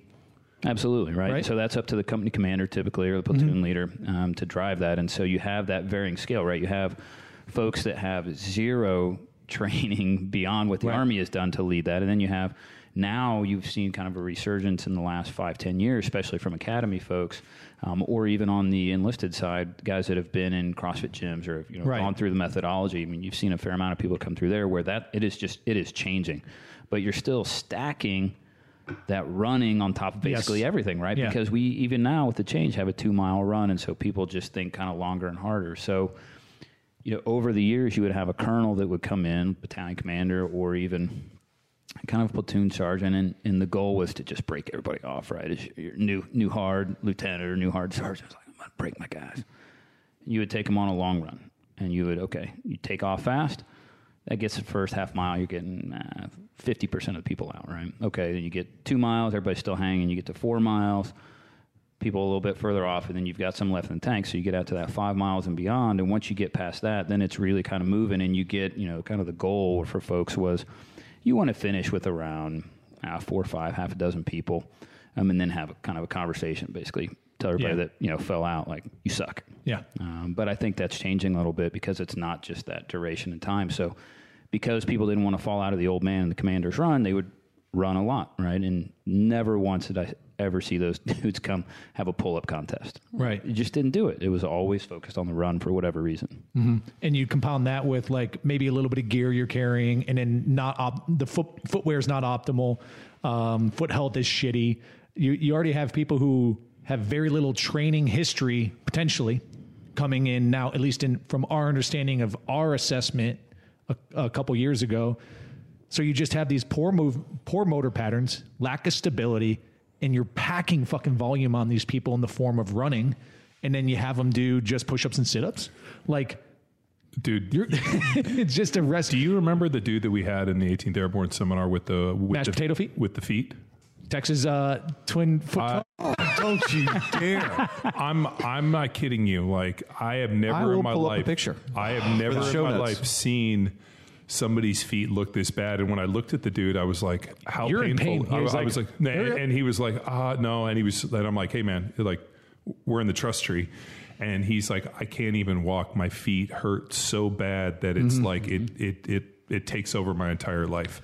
His feet, like, not only had they the arch, arches collapsed, but they had calcified Mm-hmm. Yeah.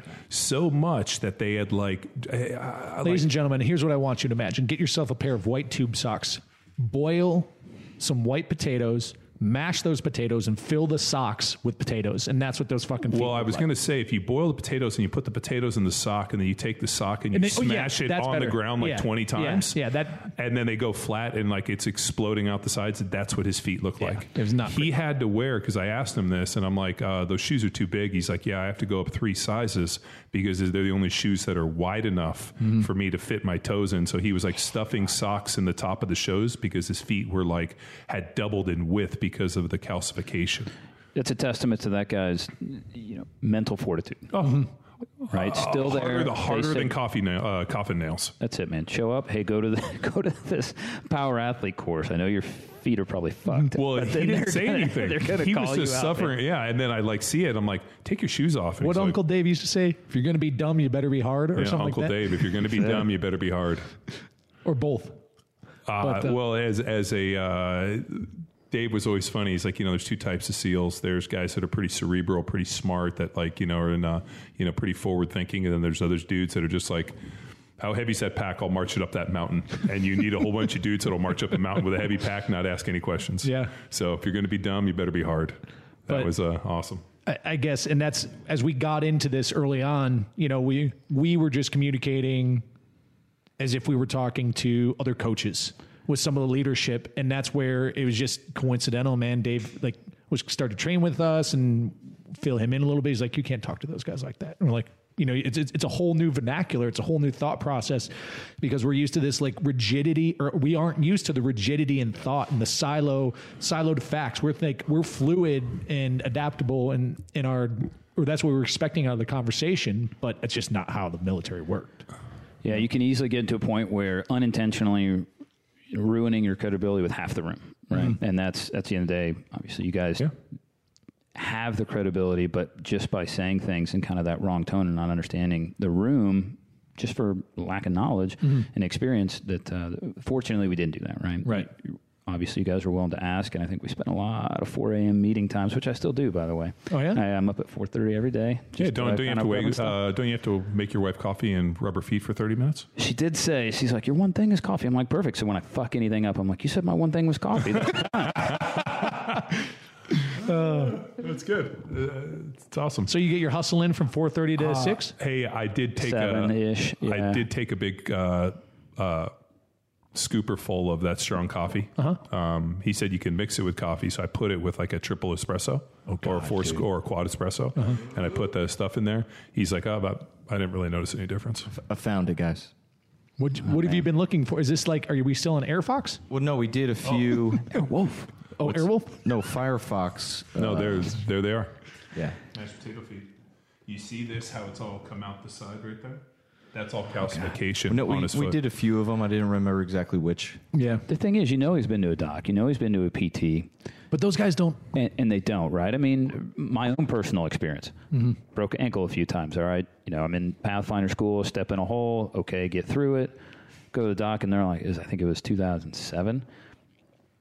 Hospitals are overwhelmed with, y- you know, war fighters, right? These guys are missing limbs. They're going to appointments. He's like, uh, you know, you can get an appointment at the hospital. It's probably going to take a few months. I mean, you take somebody's seat that's, you know, Needs missing a it, leg, yeah. right? And I'm like, well, fuck, I'm not going to do that. All right, just get through it, right? And then deploy. So you're deployed, you know, three or four months later. You're like, well, I don't want to be on profile the whole time here. So suffer through it, get kind of find your way. And uh, it just compounds. It just compounds. And that's Yeah. why they had to change, right?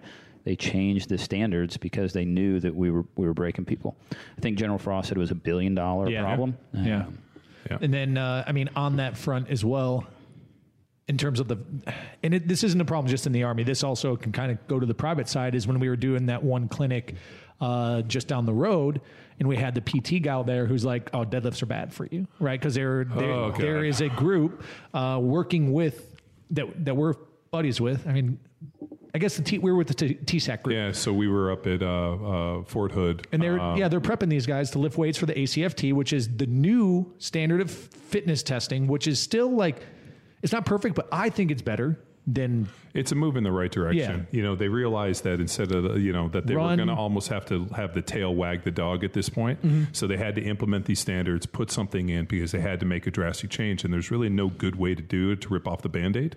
And I think just basically just kind of changing the PT standards and putting this in, and now you know, and then getting equipment. I mean, but the logistical things that they just figured, hey man, the tail's going to wag the dog. So just fucking do it. let's do it. And I mean, in in fairness, right? You get to see the process uh, on the inside, uh, and it it takes a while, right? And it Yeah. takes a while because of oversight. And so when you think about the commander's direction, right? The commander being combatant commanders, or in this case, probably for administrative stuff, chief staff of the army. Hey, boom! I know we got a problem. We need to fix it. And so somewhere within that million person chain of command, just in the army, Yeah, right? It's down to the lowest guy, and you're like, okay, I now, ju- okay, my PT test has changed. What the fuck you want me to do now, Yeah. right? Yeah. Um, so it, I mean, I get it why it takes a while and it's hard, but it's definitely, I think, a step in the right direction. Mm-hmm. And the faster we can implement that, faster we can get folks back through the methodology to change that mindset at that kind of rubber meets the road, right? Company, command, and less at the Yeah. at the squad leader side for the um, for the lower enlisted on the rifle on the rifle teams the faster we can get those guys implemented, then we can police up all the other cats and dogs, right? And, and why I get it. It's not going to be perfect, but and the, but the beautiful thing is like the solution is so so simple you know in the sense that you're looking you're working with extremely untrained individuals like very little training history with regards to barbell and sprinting and performance based training that we offer so if you just take 5% of like literally any sound strength and conditioning principles and apply them you're going to see significant changes in reduction in injury. And it's basically don't do so much volume and the same shit over and over again. Um, supplement that with not running and not sit ups and not push ups. Well, the interesting thing is we saw two P, two different types of injury sets. We saw the overuse running, which looked like foot and ankle and shin and, and- this issue. But then we saw this kind of like, and those were what, what I, what I classified uh, in in my talk was with uh, you know the chronic overuse and repetitive movements. Some maximal volume, right? But then what happened was because these guys were so deconditioned in terms of strength and like because of the the you know the beat down of volume, we found all these weird acute injuries that would happen because uh, they just weren't physically strong in the right way. strong, right. Yeah, like and, and the biggest one we saw was like lifting something heavy with a rotation. Um, I, I have to lift something heavy and I have to rotate it to put it and move it somewhere, and then they invariably always ended up with a back or a hip. Uh, and then we saw, you know, some form of like reaching with a shoulder, and like a lot of these came from the fact that they just weren't doing some basic barbell strength training, and like it's just like, hey, if we can do just a little bit of trunk stuff, if we can just do a dead bug three days a week, Yeah, isometric, uh, yeah, just just some isometric contractions, and what they fa- what what they were messing is that they didn't realize that isometric contractions develop stability within the within a uh, um, within the environment. So.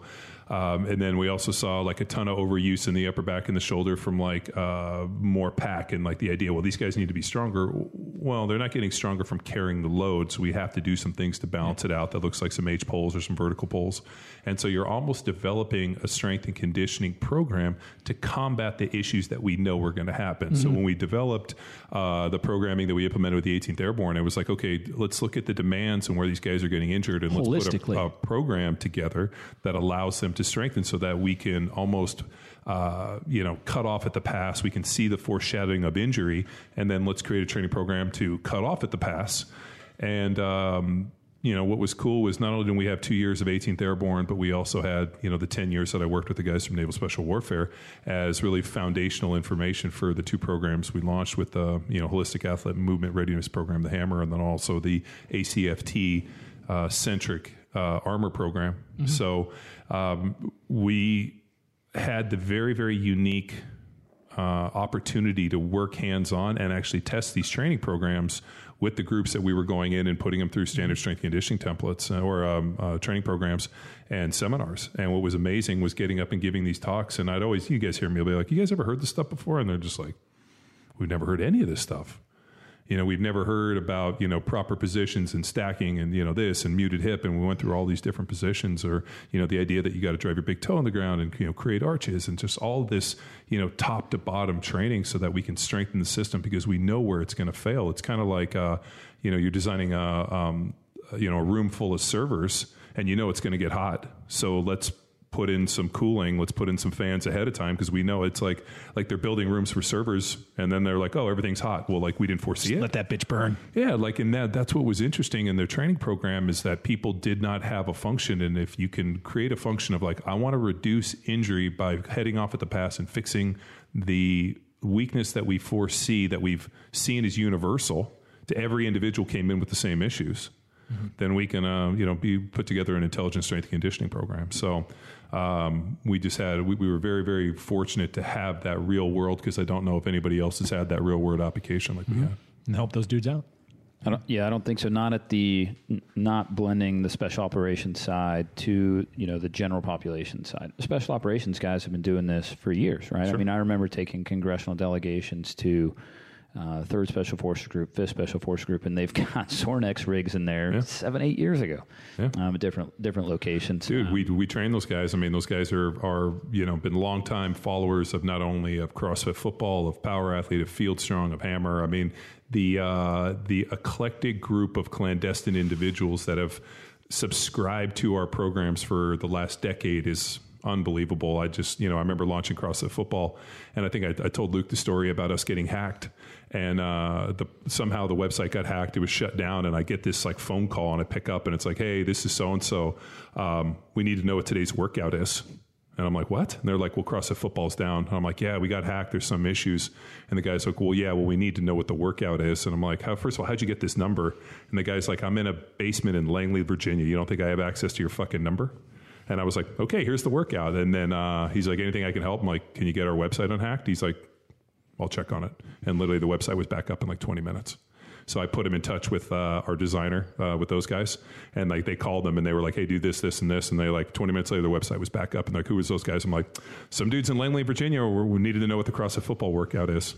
You know, we got we we've gotten flags. I mean, we've gotten in, you know stuff sent from us from all over the world from these you know fire bases in the middle of nowhere. That's like, man, the only thing that we've uh, you know kept us going was following this god awful fucking training program that you wrote and following like the comment section and this and it's uh I think if it wasn't for the, those guys reaching out and for all that I would have fucking burned this thing to the ground years ago.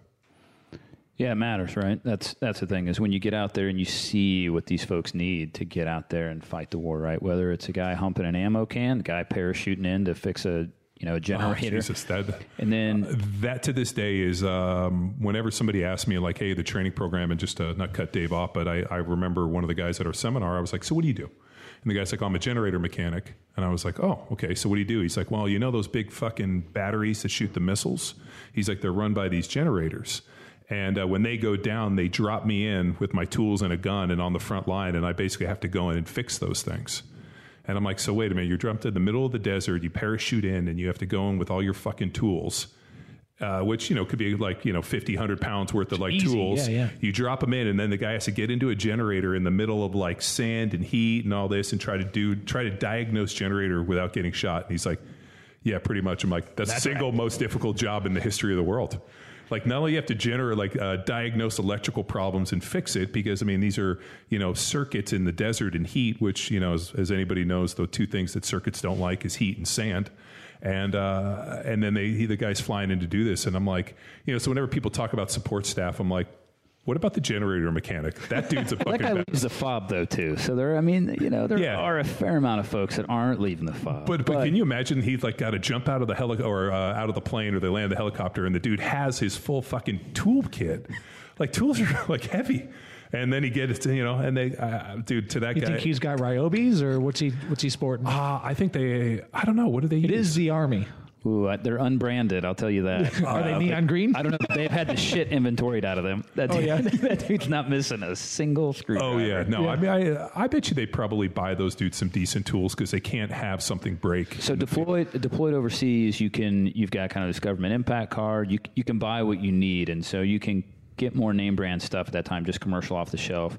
Uh, back home, stateside, uh, you know, it depends on depends on the unit, depends on a lot Fisher of different Price. things. But no, pro, I I hope it's Snap on or Matco. there's but, uh, that story of Patton back back in the World War II where he's uh, yelling right there, Third Infantry. They're, everything's going off, and Patton comes up to this guy who's up on a on a telephone pole, basically fixing the wire, right? Uh, get the communications back up. He's like, "Hey, what are you doing up there?" He's like, "I'm fixing the wire." He's like, "Don't you think that's a little unhealthy right now?" the guy's like, "No." He's like, "Well, you probably should get down." He's like, "Doesn't this make you nervous?" It's like there's bombs going off, there's artillery. None of that makes me nervous, sir, but you sure as hell do. Patton's like, okay, good, I'll get out of here. yeah. so it's you know these guys go through training to go do that stuff, right? And you just kind of desensitize them to that.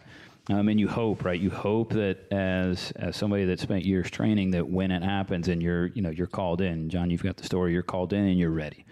Um, and so whether that's through physical training or through job preparation, right? There's a balance between both. And so at the end of the day, physical training is great, but it is really just to enhance your job performance, right? Well, and that dude was pretty stout and pretty strong. And he was like, "Man, the only way I'd survive if I did, if uh, there's no way I would have survived if I didn't lift weights."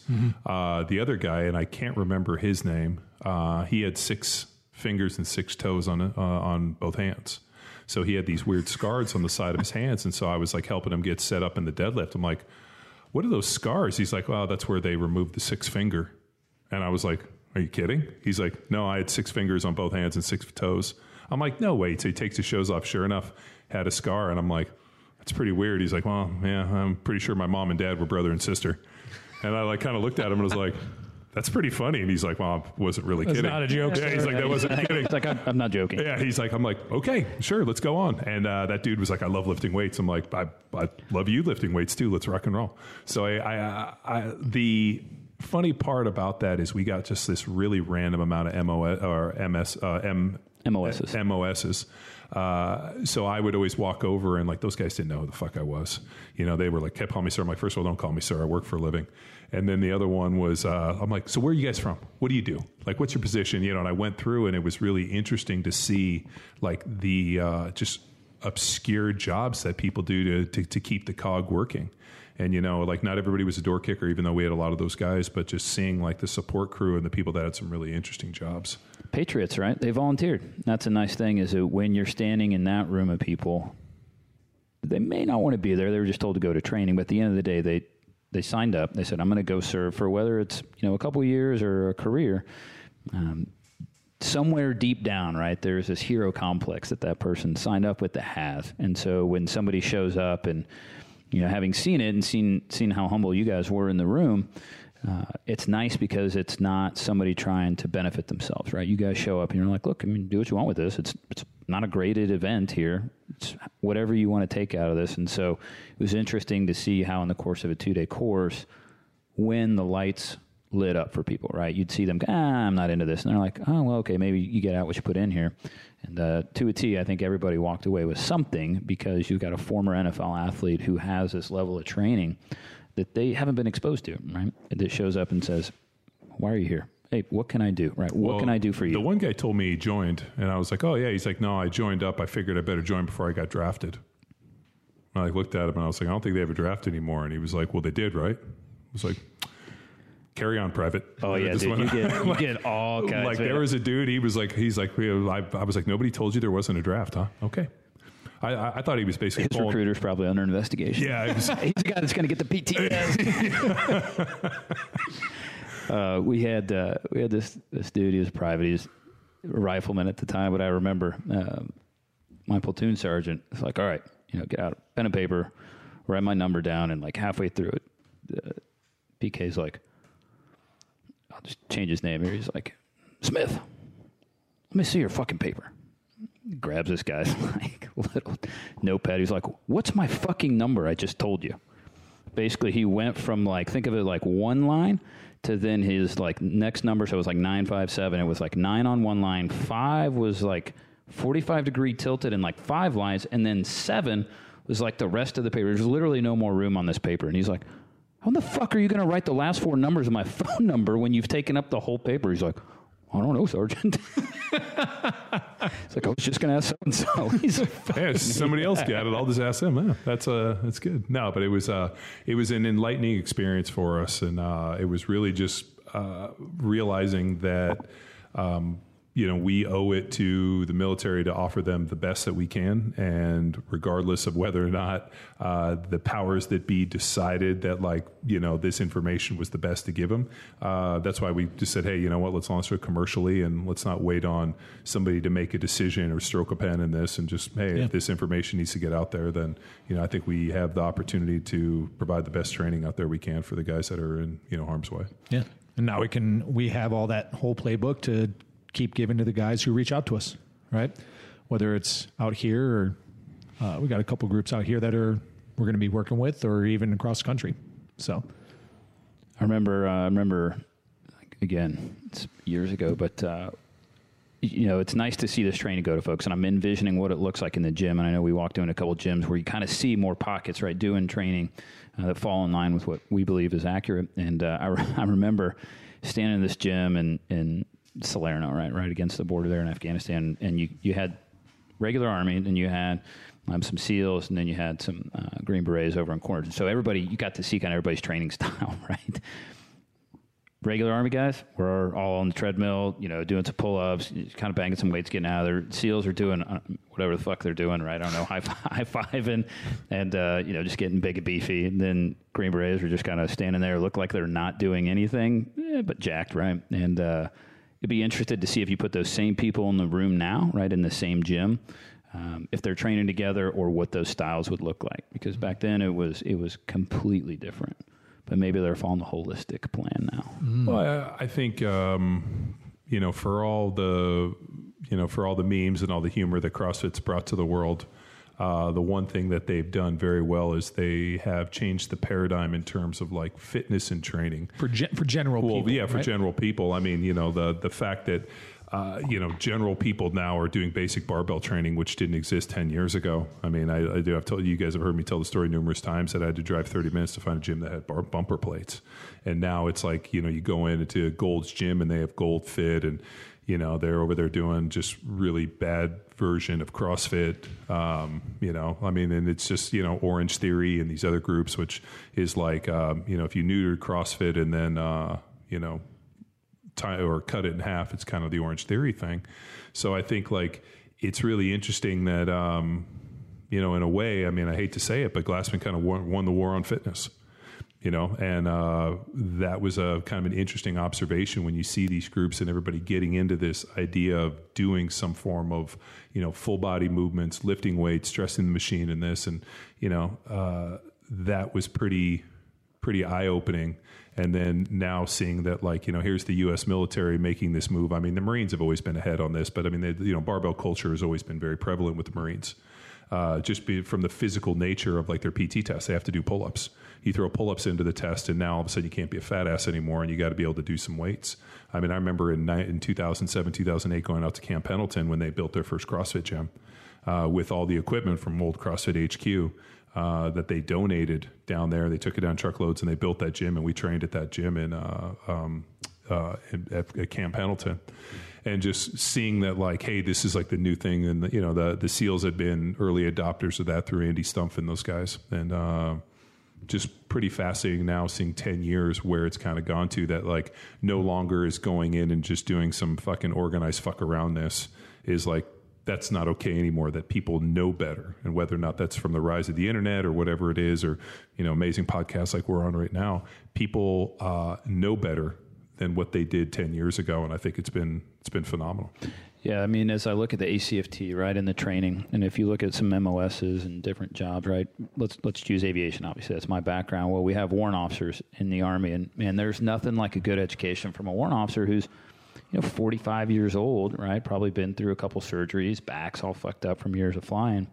You show up at 23, 24 years old, platoon leader and company commander by the time you're about 30, and uh, these warrant officers are like, hey, sir, you want me to be good at push ups, sit ups, and running, or you want me to be a really good fucking pilot, right? And you're like, well, okay, go be a good pilot. And that was because they could get away with a PT test, push ups, sit ups, run. And now I'm interested to see the impact on the warrant officer corps and those war fighters. Um, not because they were slacking, but because they could get the job done, right? They could do the minimums, get back, and then you know go fly. Um, and so as you start to look at those support skills and MOSs, and then you look at things like aviation, which is kind of right on the line, um, what their training looks like and what they're doing to kind of get through the minimum. Because the minimum, I don't think, is going to be easy for most folks. Um, certainly, if you're doing the minimum of push ups, sit ups, and run. And so, what's the impact going to be there? I don't know, right? I hope it's not overtraining to then go take this test. I don't think people are going to get injured in the test, and that's kind of where you see some of the articles going. I think they're going to get injured in the volume of training they do leading up to that test. Well, what they need is they need a comprehensive program that allows them to load this in a good manner so that you're not just going from zero to a fucking hero. Like you have a, a progression and what we found in, you know, all the programs that we uh, that we write here at Power Athlete, you know, whether it be like, you know, starting with something that looks like bedrock. So then you use a basic linear progression to drive strength adaptation and get people familiar with barbell movements, you know, five basic ones. And then once they kind of run their road on bedrock, then they have the ability to kind of uh, look and say, hey, as that road diverges, can I do something like Field Strong, which is a more advanced athletic program, something that looks like Jacked Street, which is a hypertrophy driven program, because the idea that a larger cross sectional size of a muscle should be able to drive more weight. And then, you know, or you want to do something that's, uh, you know, a little bit mixed modal and a little bit more high intensity, like a Johnnie WOD. I mean, and then, you know, now that we have the Hammer program, which is kind of blends all those programs and mixes it up with, uh, you know, some really interesting kind of medium or short, medium, long kind of, you know, running and kind of looking at the volume in such a way as like, how do I load this volume in a smart way? And then how do I give you enough time to allow you to get strong and kind of, you know, blend the two? And it was good that we had two years to test this and see the best way to kind of make it work. I don't know what to say to that because I agree. So do you think? But there, the new ACFT has, based off of MOS, like a, mm-hmm. a variable pass rate, and that is interesting.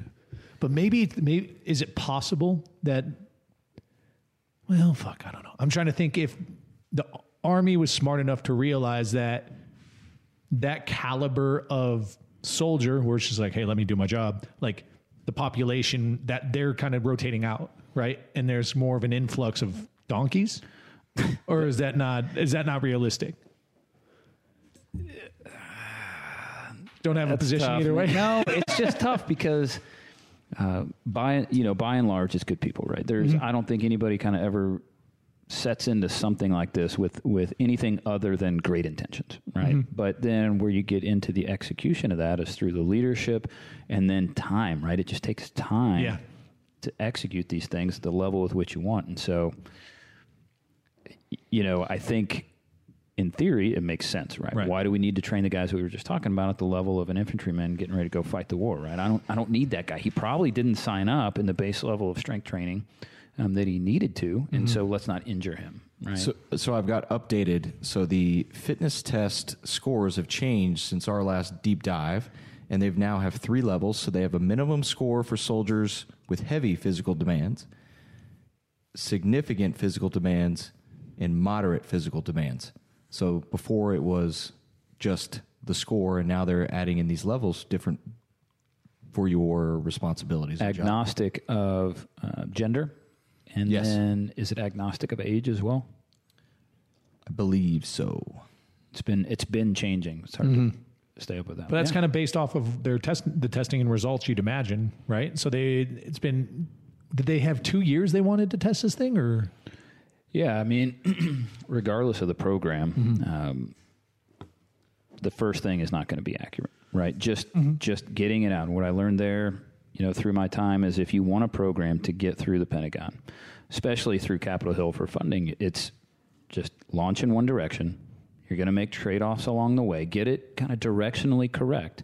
Make the trade offs, and then you know the kind of the minimum standard, and then you can adjust from there. And so I think you'll continue to see that evolve as injury rates creep up. And I think it's it's a good thing that they're willing to kind of continue to change this thing as they get more people through it. Well, originally they were kind of rigid. It was. They they wanted it kind of One black and done. white. One level. No, they wanted like, hey, it's either you know, and, and I think uh, that goes back to the conversation I had with the Camera talking about you know with the inclusion of women in, as uh, you know into warfare into like combat um, you know heavy roles. You know, putting them in infantry, they needed a, a, a one, like kind of a pass or fail, like either make the bar or you don't. And uh, you know, by including you know women in that they had to change the PT test to kind of be like, hey, can you you know are you strong enough to drag that dude out Carry of a, drag, you know, yeah. carry drag and be able to pull a guy out of a this in a you know stressful situation. So I think um, you know the idea of like just having it black and white, uh, I think was maybe good within theory, but now you're seeing this kind of thing evolve into you know different levels. So this was announced October 1st, 2019, so really fresh and new.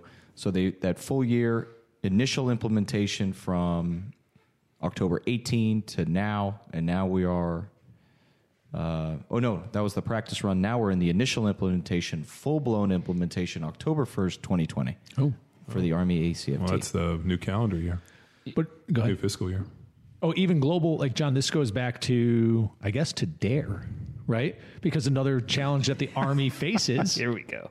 oh, is just a, a lower. supplement ed- education. Yeah, like, well, is a lower pass rate on just basic training, right? So the the fresh new cadets coming in don't have the a high enough level of training to even pass the basic basic, which goes back to PE Yeah. and fucking rolling out stick and balls, and people just walk fucking laps instead of actually do something in PE, or PE's defunded and discontinued altogether in grade school, junior high school, and high school so that it's just like a, a compounding. What's up? You good? Oh yeah, yeah. No, It's my- just compounding issue. Like, and then so those kids Well, the- tend to be the f- ones who explore an option in the military. I mean, our kids in school now. Go ahead, John. My well, I was going to you know reference the talk I did for the War College, which goes back to like I mean I forgot it was like in the in the 40s when the very first it was after World War II. I, I want to say in World War One it was like uh,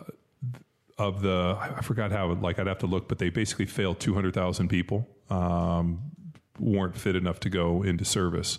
And so that was kind of the idea where these guys were failing in the initial kind of uh, you know putting them into the into the fight. But after World War II uh, is when really they started talking about a PT test. And I just remember the quote was uh, "Training for war is training for sport." Like there was this like parallel between like if we need stronger, healthier, uh, you know, better warfighters, it it's going to come at the hands of organized sports that like hey if you're a baseball football player we want those guys as our warfighters because we know they're going to be fit enough to do the job and so uh, but yeah, I mean, it, you know, and this goes back to John F. Kennedy's "Fit to Serve" deal, and um, you know, and then Lyndon Johnson, you know, signed the uh, presidential physical fitness test. The idea was that there was a base level of fitness that needed to happen for you to be able to go in and make sure that we're fit enough to fight the wars of the future. And uh, I always remember the uh, talk I had with General Camera where he said, you know, uh, he referenced that exact thing. You know, are we fit enough? Are we strong enough to fight the wars of the future? And like it was like night and day. I mean, Shocker, he's quoting John F. Kennedy, but uh, you know, those guys are all you know within that Mattis profile of like the warrior monk, very well read. Um, so I think that idea, but you know, eh, like we said, like the defunding of physical education here in the state of Texas and around the country, and this and dare and this. I mean, we're starting to see now we've reaped what we've sowed. What are your kids? Go ahead, Chris. No, just a quick cool thing. World War II physical fitness test. I couldn't find World War One, but Because World they War didn't have II it World War One. Okay. Uh, indoor pull ups, squat jumps, push ups, sit ups, indoor shuttle run, 60 second squat thrust. No numbers. This is just a. Yeah, so the joke that we made and what I said at the War College was if we just went back to the original PT test from the 40s, because what they have is that was the PT test, and then they changed it in 1982 because they needed uh, a PT test that was uh, uh, more inclusive and could be done anywhere. And so uh, at the time, jogging was a was a big J. deal. Yep. Yeah, nine- soft J. Introduced 1982. The APFT introduced in 1980. Two minutes of push ups, two minutes of sit ups, and two mile run. Yep. So and that that kind of came on the heels of uh, I think there was like a big like running kind of uh, you know Forrest Gump explosion here in the United States. I think uh, what happened was Yeah, that's right. an. American won was it in the 70s? If you look it up, an American won the marathon at the Olympics in the 70s, and that's what really got the resurgence, and everybody started jogging. And I, I laugh about it because I remember my parents fucking jogging, and I remember as a kid like going Like jogging. Anchorman? Uh, no, like I remember. I still laugh about this. I'm like, thing. guys, you remember you fucking we would go jogging, and she's like, oh yeah, your dad like loved to go jogging. I'm like, it's fucking awful. Well, there was that, and then there was Nike right at the same time. If you read Shoe Dog, it goes through that timeline. You, I mean, you know, if you draw these lines, who knows if it's a part of it? But when you have a national marketing campaign To run. into something of running, right? People are going to go that direction. Was it 1976? 72 in 72. Munich, Frank Shorter, but then in 76 he got the silver. Yep. So competitive.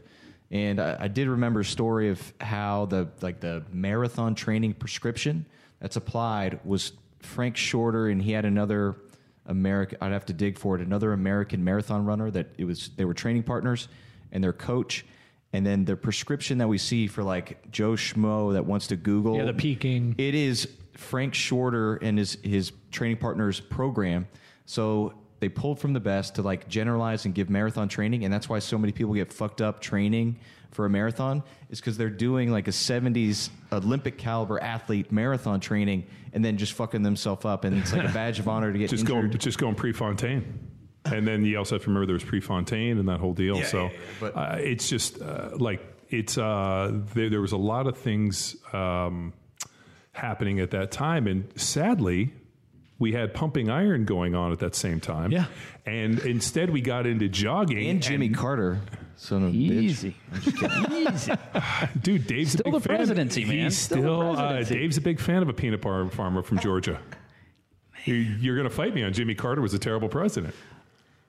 I'm saying history doesn't know yet. Ah, history has judged Jimmy Carter as a failure. Not personally.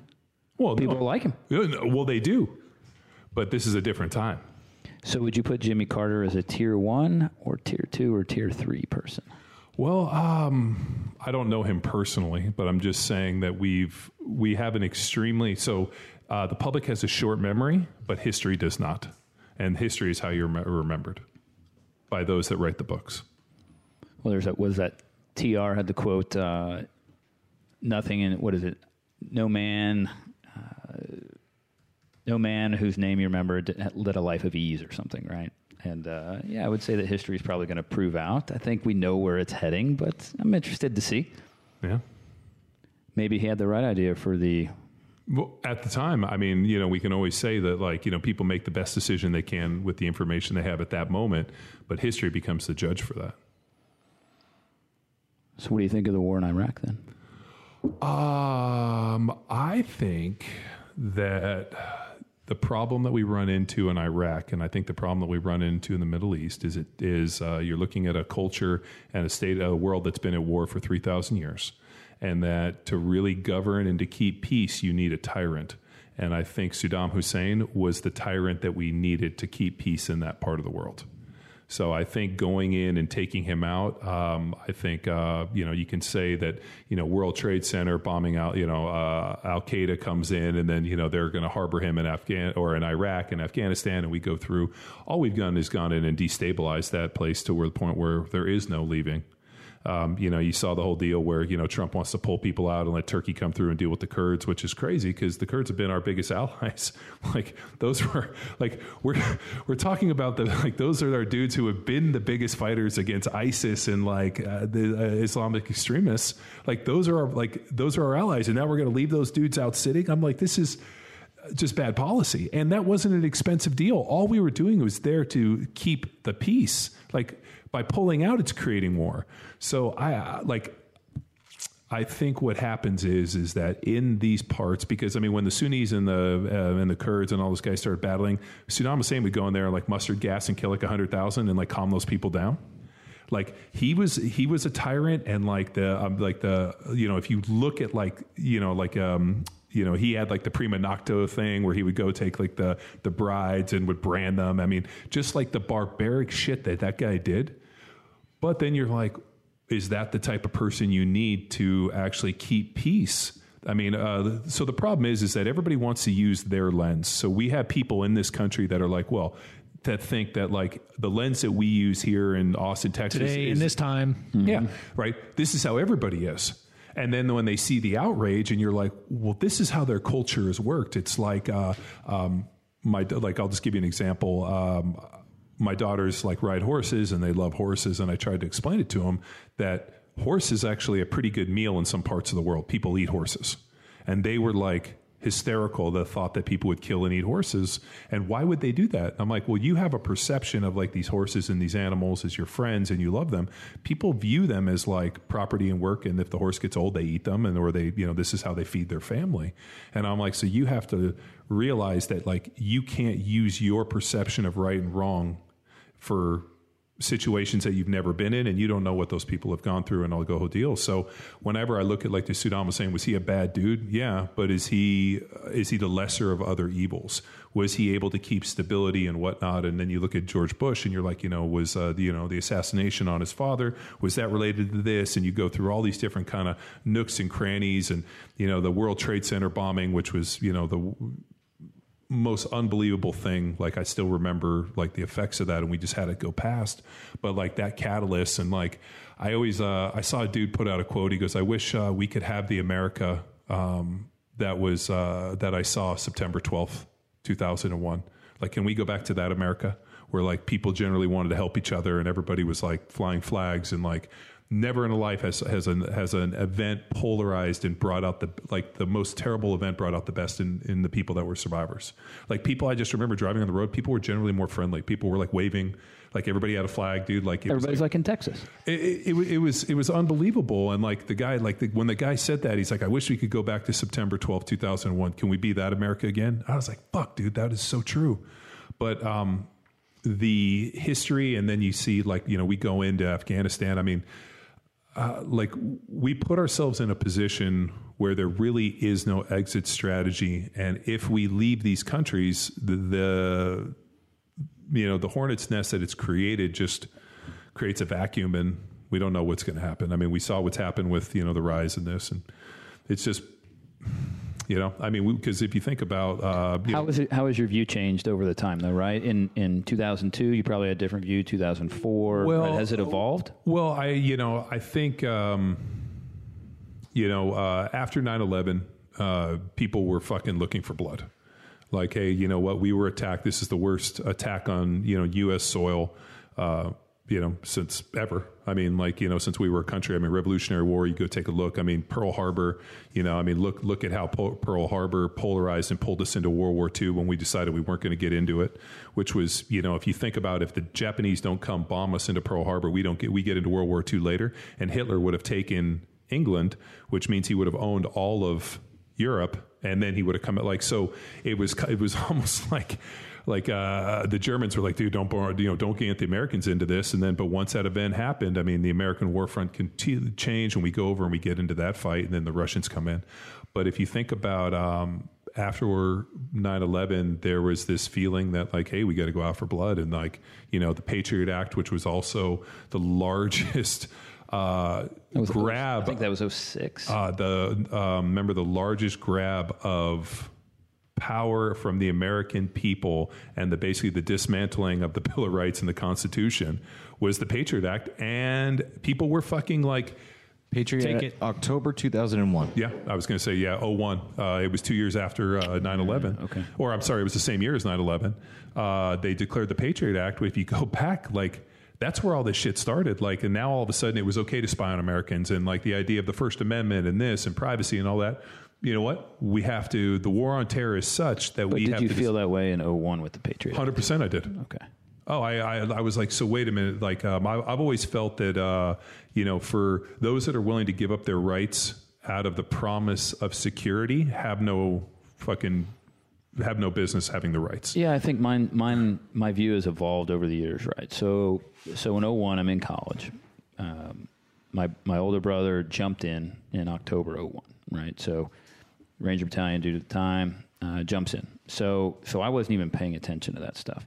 Um, only thing I was doing was you know thinking about him and then like okay I'm getting ready to go right? Like hey this, this is where the war's at. Great. Finally yeah we're gonna, ready. we're not going to shovel shit in Louisiana right? And uh, so okay uh, then then Iraq hits in 03 and so my brother's now deployed two or three times at that point and then my uncle is in Iraq getting ready to push in and so I wasn't like, admittedly, I wasn't paying attention to any of that. I hadn't even thought about it. I was just kind of task and purpose, right? Hey, what is in front of my face, and what am I getting ready to go do?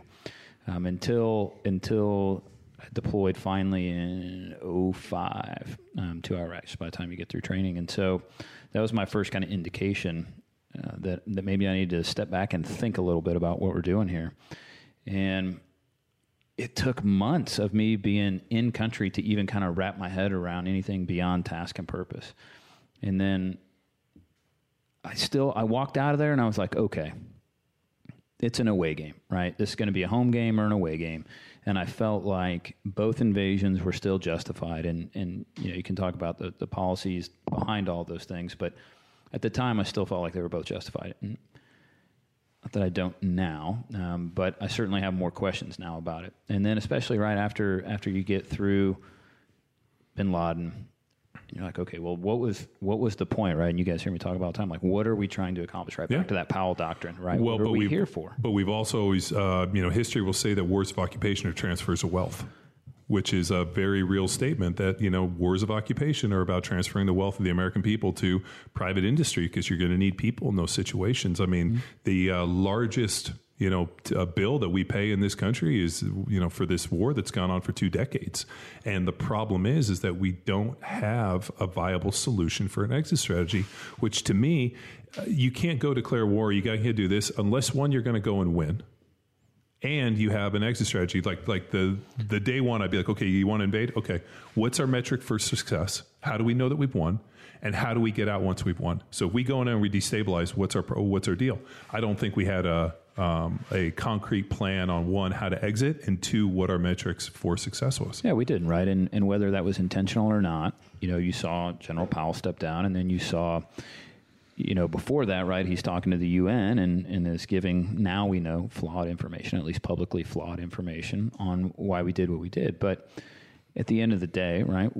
Our job is to project power for the American people and, and create safety in the United States.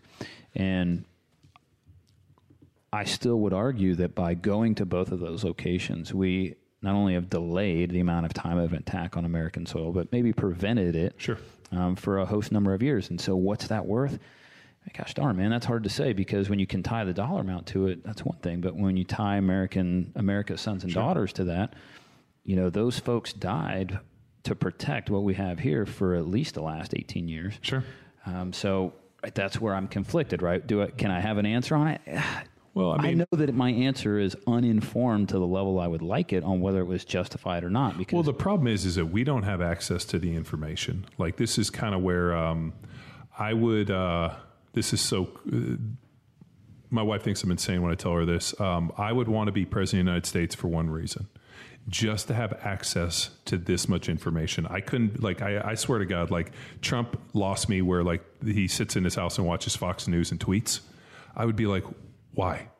think about all the information that you could like absorb and things. I'd be like i would want to know like the most uh, interesting details of everything. I would want to know the history of this. Like i would just be like like um uh do you remember in the movie do you guys remember big with tom hanks where he calls his uh, Yes. uh, calls his secretary. He's like, "Hey, can you uh, get the uh, Giants Super Bowl, but cut of all the commercials and this, and then send all the stuff in, and they like bring it all in. They get to watch." That's what I do. I'd be like, "Give me the uncut version. I want to know. Bring in the smartest people. I want to know the advisors. I want to know exactly how this whole thing worked. I want to know like like let's break all these parts down and like let me absorb all of this information and see like, and then you bring in really really smart people."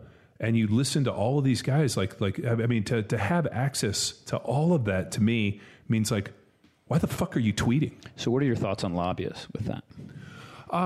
ah the one thing i learned about my brief time in dc with lobbyists is uh, you know they have uh, an agenda. They have something that they're lobbying for. And i think um, you know that's the way DC has always kind of worked that there's always going to be special interests, there's always going to be lobbyists, there's always going to be people that are courting it. I think the problem with DC is the fact that you have people like, um, you know, let's use Nancy Pelosi camping out there for 40 years.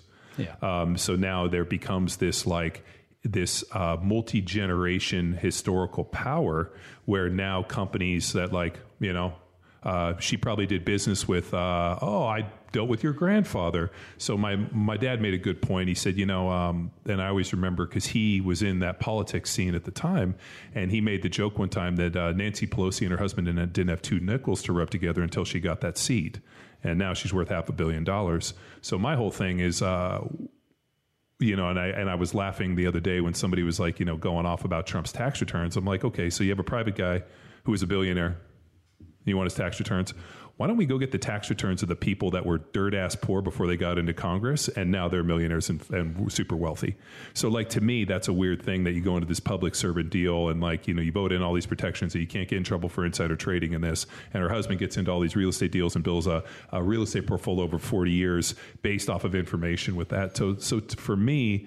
Um, the biggest problem that I see is not the lobbyists, it's the fact that you have career politicians. So, what you need is term limits, because if the turnover was faster, then you wouldn't have the lobbyists having this historical history with different candidates where they know they can go here and here. They just need faster turnover.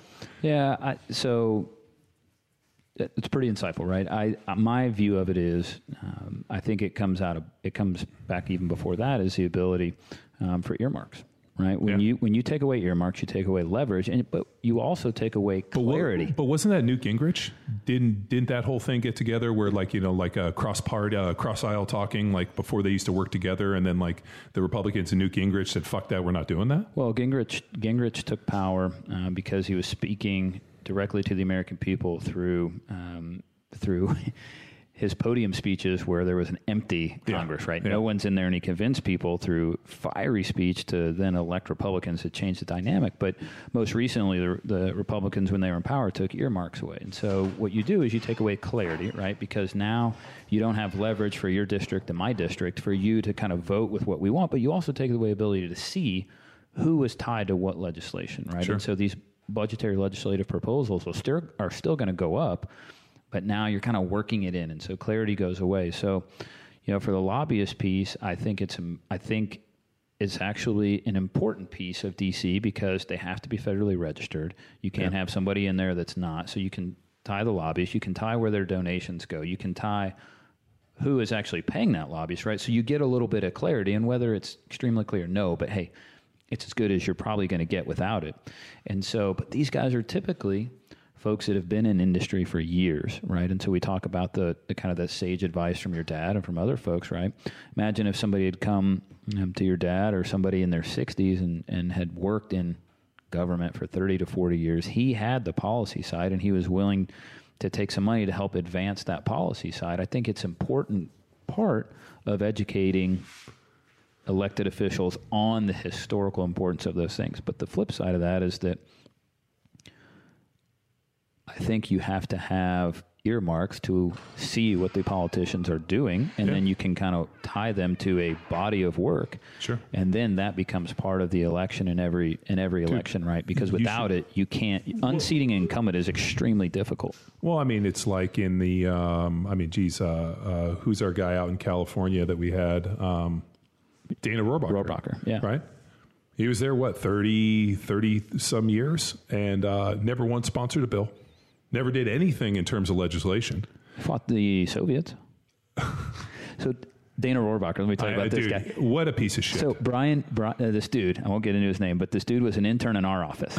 Okay, and then he went to work for Rohrabacher, and I'll, I'll always remember this because I got to meet um, Congressman Rohrabacher. I met him too. He was a real fucking piece of work. Either way, this intern is in our office. So picture me, right? I'm I'm in uh, I'm in a white shirt, suspenders, dress shoes, and I'm standing there with a coffee mug. It's like 8 a.m. This dude uh, meets my wife.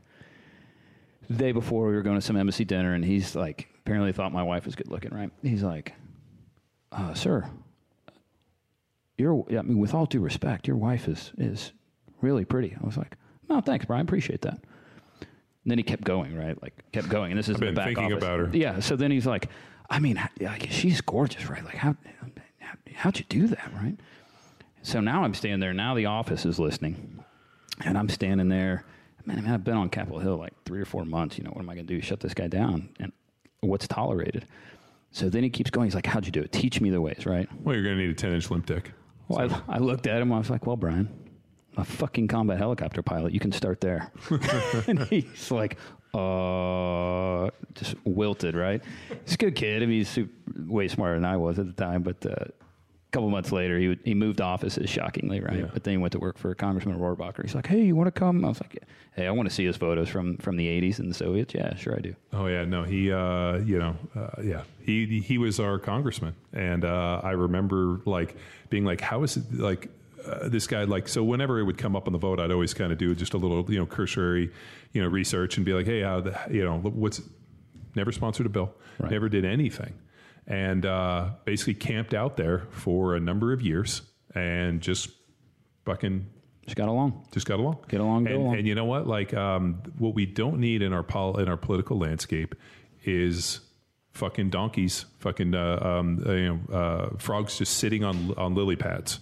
And uh, you know, Dan Crenshaw's a great example. I mean, I really appreciated him coming in and like you know the impact he's made and being like, hey, you know, the problem with it is that there's so much old guard within this political landscape that like anybody that comes in that has any idea is just immediately beaten down. And we got to do something to, to get faster turnover. I mean you know you can't have somebody who's been here for 40 fucking years in dc i mean it's just it just doesn't work like that and I, I, our founding fathers spoke against career politicians you know that the idea of uh, you know leading the country in political was something that you do out of your civic duty and then you go home after your job is done you know that's george washington when they said hey you should be president forever and he's like no no no you know, I, I did my job. Let somebody else come in and lead. You can't have the same thing. We don't want a king. So I think the problem uh, that we run into with DC is that you know you have people with just really long memories and people that have donated in here and this, and it's just it's because you know for thirty for for three and four generations these these individuals have sat on these seats. And they fucking need to go. We need to have some form of uh, um, term limits in place for these guys. They just can't have fucking career politicians. That's where I think this thing's broken. Yeah, I don't know that term limits are the answer. I think that it's important for the electorate to be informed, right? You talked about knowing Dana Rohrabacher because you, you spent the time. I mean, how many people have gone to do what we did, right, and meet their congressman, walk the halls, right? Dude. Hey, I want to talk to you. You are my congressman. Let's do it. Oh, and and I, I, dude, I've googled our guy and uh, checked to see what he does, and he's another one. He just kind of hangs the fuck out, and uh, basically the biggest piece of uh, news about him is his boot collection. So if I can Google you, Yeah, I've been there. yeah, if I can, if I Google our congressman and the first thing that comes up talks about your extensive boot collection, I'm a little disappointed in you as my congressman. But at what point is like, what's the difference between sitting on a lily pad and protecting the status quo? Is it the same, or is I mean, I, I think I think he's saying that it's the same. John is Yeah. okay. So Well- then, if you represent a uh, a group of voters who just don't want this shit to change, wouldn't you do nothing? Yeah, so I see your point there, right? It, should you get in and should you pass a bunch of laws, right? I would say, you or know, just I'm not a support fan. legislation. Right. Support legislation, take a stand, right? I'm the guy advocating for folks to take a stand. Um, but do what is necessary for your district, right? But that also comes with having enough time in the office to meet people, invest in those relationships to get done what you needed for your district, right? When you go down south of uh, south of San Antonio, uh, Congressman Sylvester Reyes was in Congress at the time. Man, you can't go anywhere down there without somebody, you know, hey, Congressman Reyes got us this, Congressman Reyes got us this, and then he got outed uh, because somebody new came in, and they ha- what have they done for their district, right? So when I'm looking at a candidate and who I'm going to support. I agree when you've been there too long, right? You need to know there is an expiration date, but I don't know that it needs to be mandated. But I'm also looking at somebody that's not necessarily going to be a bomb thrower, right? I don't need somebody to come in, pick the congressman um, that, that is just going to burn all the bridges, right? And never get anything done because that's not doing anything for your district. And you can look at that more importantly at the state level as opposed to the federal level for your own state house district and determine what they're going to do, right? We have somebody in, in my district, which is not y'all's, that came in, doesn't necessarily represent the district just demographically, and then has a view that's the sixth most liberal in Texas, where I would say our district, clearly looking at it, is not, right? No, so I don't need them You're to Hays be, County, man. That's very, very yeah, conservative. Very, I mean, it's not this bee cave, very nice, very up here. When I came here, and I man, I in the- passed so many people were looking live- at me in my work truck out there. They were like, we looking live down in the. What are you talking about? We're salt of the earth. We're, uh, you know, we're, uh, you know, uh, American cotton out here. We're not like that. Those lacy guys living over there in those developments. We like to do. Lacy. Look, those guys drive power athlete work trucks. Okay, I don't know how many trucks we have out here. Mine's the only one that's been dinged up out Uh, here. that's not true. I've dinged up my truck many okay. times. Yeah, may- Apparently, the intern backed into my truck like three weeks ago and didn't say anything. Yeah, just- what the fuck, intern? Really? Does that mean yes? What? Uh, I knew. Where did you dent the truck? Oh, you Yeah, dented that's your the- truck. He's not Oh, going to uh, dent McWilkins. yeah. No, No. you're not No, going to it's dent not that. that. fucking That's thing. damage. I got a spray paint, a small centimeter size mark on the bumper. And uh, if you want to replace it, I'm pretty sure we can replace that whole truck. Yeah. I just So we're going to have to add that to the intern interview checklist now. What would you do if? Yeah. Right. I not, didn't know you even had to add that. Not can you drive a manual transmission anymore, but uh, what would you do if you backed Uh, into can, can the intern drive a manual transmission? you can't either. No, I don't think so. Dude, Oh, I didn't- that's I didn't interview you in That's person, two I? interns in a row that can't drive a manual. Three. Oh, no, I can drive. That's No, a he- burn. That's an intern Drove burn. DJ's. Yeah, do uh, you remember that's a blue truck?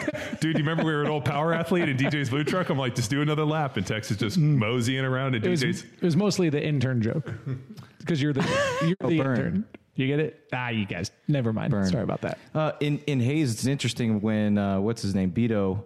There was a big push because Texas State University is in Hays County, and people were getting the students to register in Hays, Yeah. so they could vote and push. I thought that was interesting. Um, the gentleman, one of the guys that we heard speak that you took us to, he was saying that. I, I found that very interesting.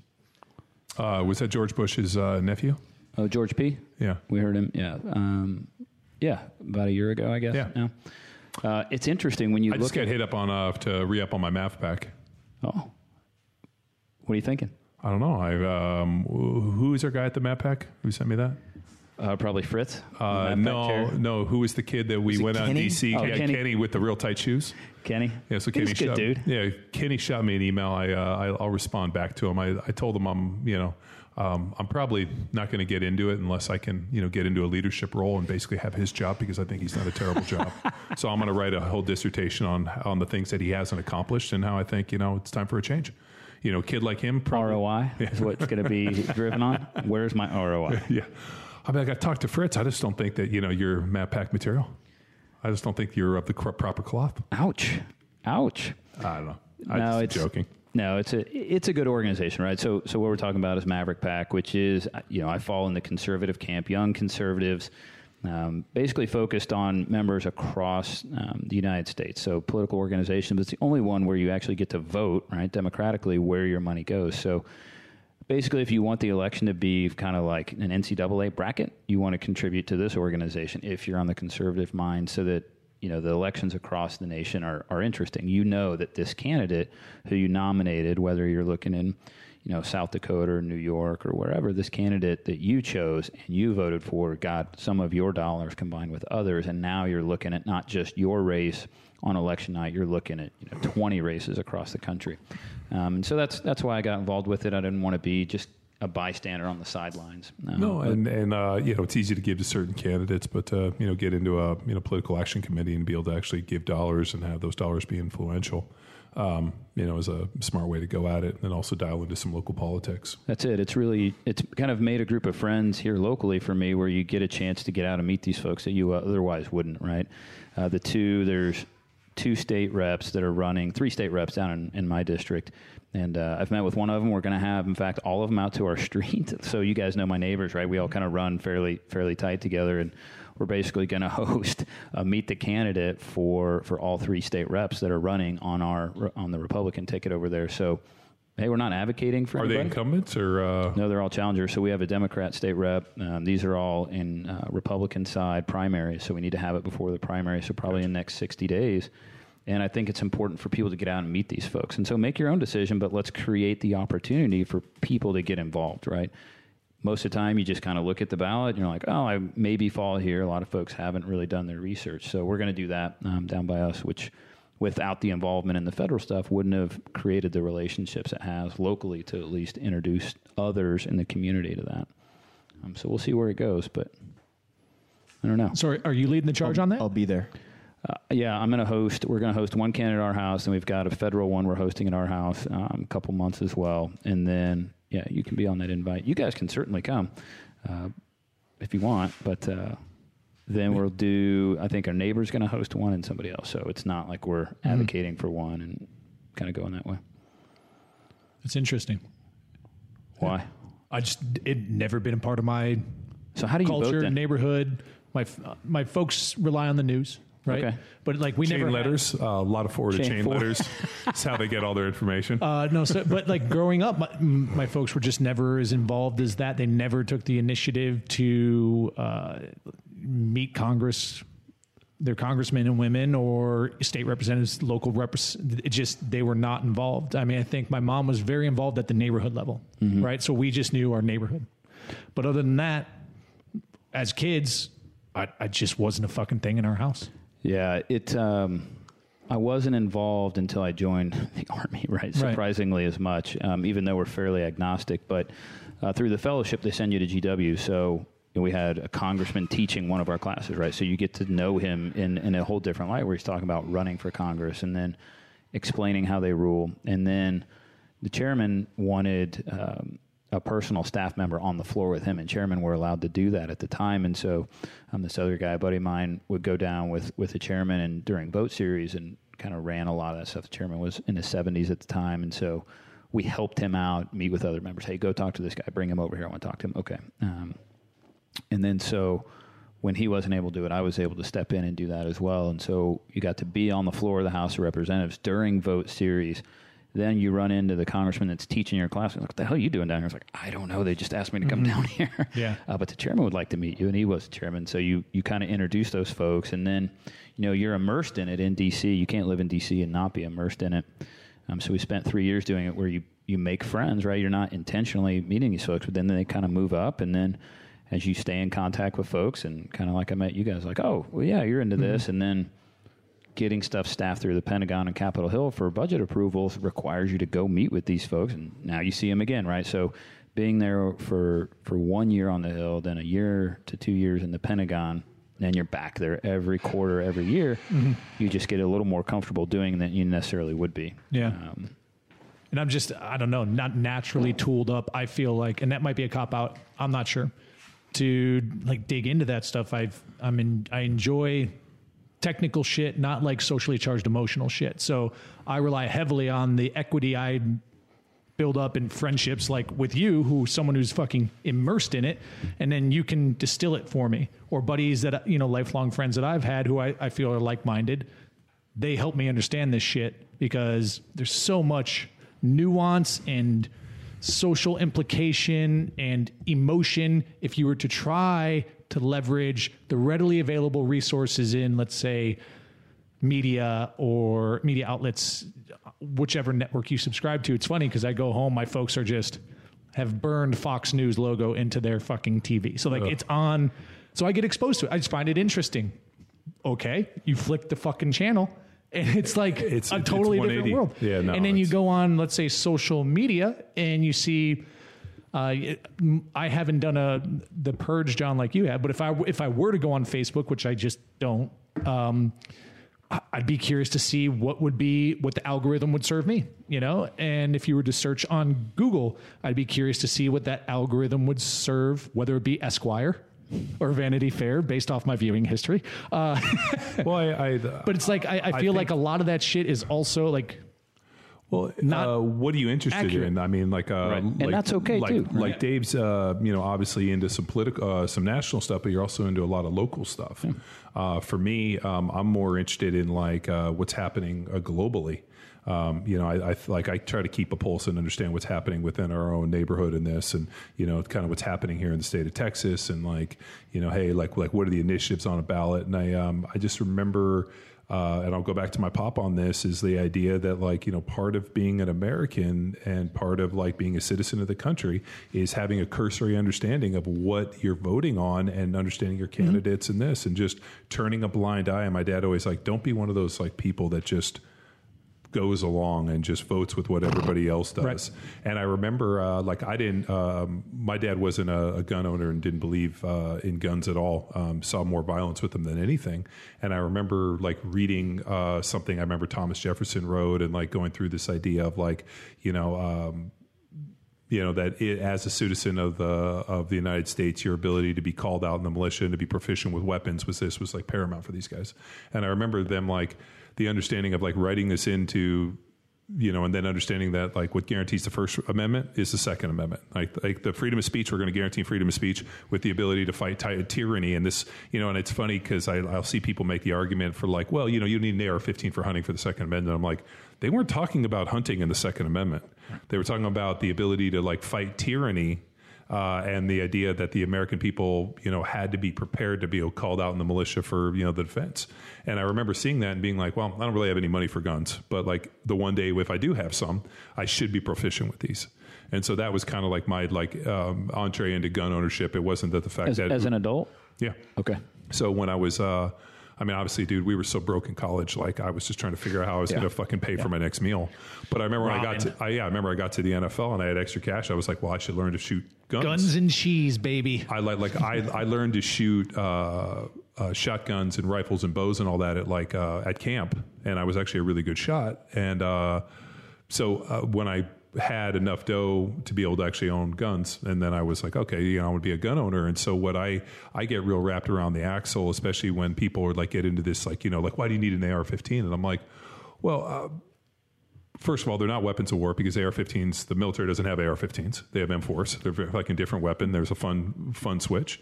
But the idea of like uh, that being like, well, these are okay, but these aren't. When like they all do the same thing, it just doesn't. Well, you know, why do you need to shoot that many? Well, like, uh, like they all shoot bullet. Like it just, it's weird to me that people would make the distinctions. It's kind of like uh, I have two pit bulls. So wait, you're going to ban pit bulls because some dudes fought dogs, even though my dogs, the only thing they're going to do is like try to lick you to death. So like it just to me like the uh, the argument, and then we go through and they're like, oh, it's you know the the weapon of mass you know of uh, mass shootings. I'm like, well, people kill people more with handguns. Uh, like more people died with claw hammers. Like it just it feels very sensationalized. And I'll tell you, like um, uh, I'll tell you, Beto O'Rourke's probably gonna have to move out of Texas. Like uh, you know, he should just fold up his candidacy and just move. I mean, like I'm like, how does that guy even come back to Texas when the state of Texas? I mean, think about like the flags. Like, come and take it.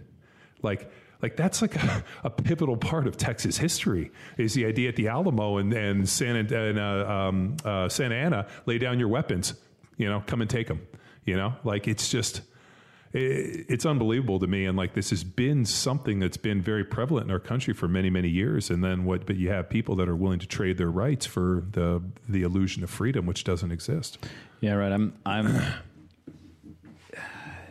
I'm I'm 100% agreement with you. Um, you know, my dad was a cop though, right? And so you see their ability to have to police and and never though growing up was it ah we should take guns. But I grew up in the country hunting. We did a lot of shooting as a family and that you know that was our holidays. Um, and then I got out of that when I got in the army and so I spent you know kind of years not doing any of that stuff and then similar to you, I guess, as an adult, now that I'm, you know, kind of stationary, I've got a family, I've got a place, I can make friends and do all those things, right? Hunting has really been able to come back to the forefront of uh, what you do with your friends and how you build those relationships and you get outside. And for me, it's not even the need for a gun or, hey, a type of gun, it's the option to go do that, right? When I was out shooting that hog last week, out there with a friend and we spent the day out there come back and you're just relaxed because you're out in the woods Yeah. you're out there doing stuff and then when especially if you go up to montana and what they're doing on public lands up there that's what separates america from many other countries did right you it's see the, the size of that elk that Andy Stumpf got oh oh, Dude. oh yeah I uh, I texted that guy and I like I was hoping for some dialogue, but he's you know he's too good. He's hanging out with Joe Rogan and Knock TV and all these guys. Uh, but uh, I hit him up and I was like, "How big?" He's like, uh, "It was 1,100 pounds, I estimated 1,100." Oh I mean, unbelievable, dude. I was like, "Fuck, man!" Like one like, uh, you know. Andy lives up there, so it's it has access to it. But like you know, young kids, it, you know, he's got to make the time for it. But man, that uh, i'm going up there with the stay classy guys in a couple weeks um, they're you know nice enough to to say hey we'll we'll take you on a guided hunt and you know personal guided hunt and pu- some public land so we're hoping to see something uh, that big up there much less be in a position to shoot it uh, but you spent a lot of time in montana as a kid though didn't you or a fair amount Yeah, so we would go to Whitefish. My mom's from Lethbridge, which is right across the border in uh, in Cal- in uh, south of Calgary, and uh, and so um, we would go to our family reunions up in like Whitefish in that area, and so uh, spent a lot of time up there as a kid. Um, sadly, didn't get to hunt because that really wasn't our deal. Um, she's, I remember, I was like, you know, in my you know twenties before I really ever got to go, you know, like hunt anything big. So I remember, uh, you know, pretty exciting. But uh, yeah, I'm, I'm, I'm with you, man. Like the ability to go outside and be able to do that is, uh, it's just, it's really interesting. And I think the people that are, it seems like the people that are most disconnected from that are the ones that are most fearful of all this stuff. Uh, I like, I think like America's gotten to this idea where you know the uh, you know people live within this kind of city. Like, uh, just I'll give you an example. Um, in Newport Beach, they have a terrible problem going right now with where my family, my brothers live, with uh, coyotes. So these coyotes uh, live down like within like the back bay, and they're kind of like in these like packs of coyotes, and they basically kill cats and like attack dogs, and it's like this terrible problem. But nobody knows how to deal with the coyotes, and they have this whole thing that we have to protect the coyotes, and people will be walking their dogs. And the coyote will come up and basically like bite the dog and fight the landowner. And, and like I'm like, um, why don't you guys hunt the coyotes? Like we just we kill coyotes. Like they're fucking varmints. They're worthless fucking animals. And you kill them and then you stake them up because you know the whole deal. No.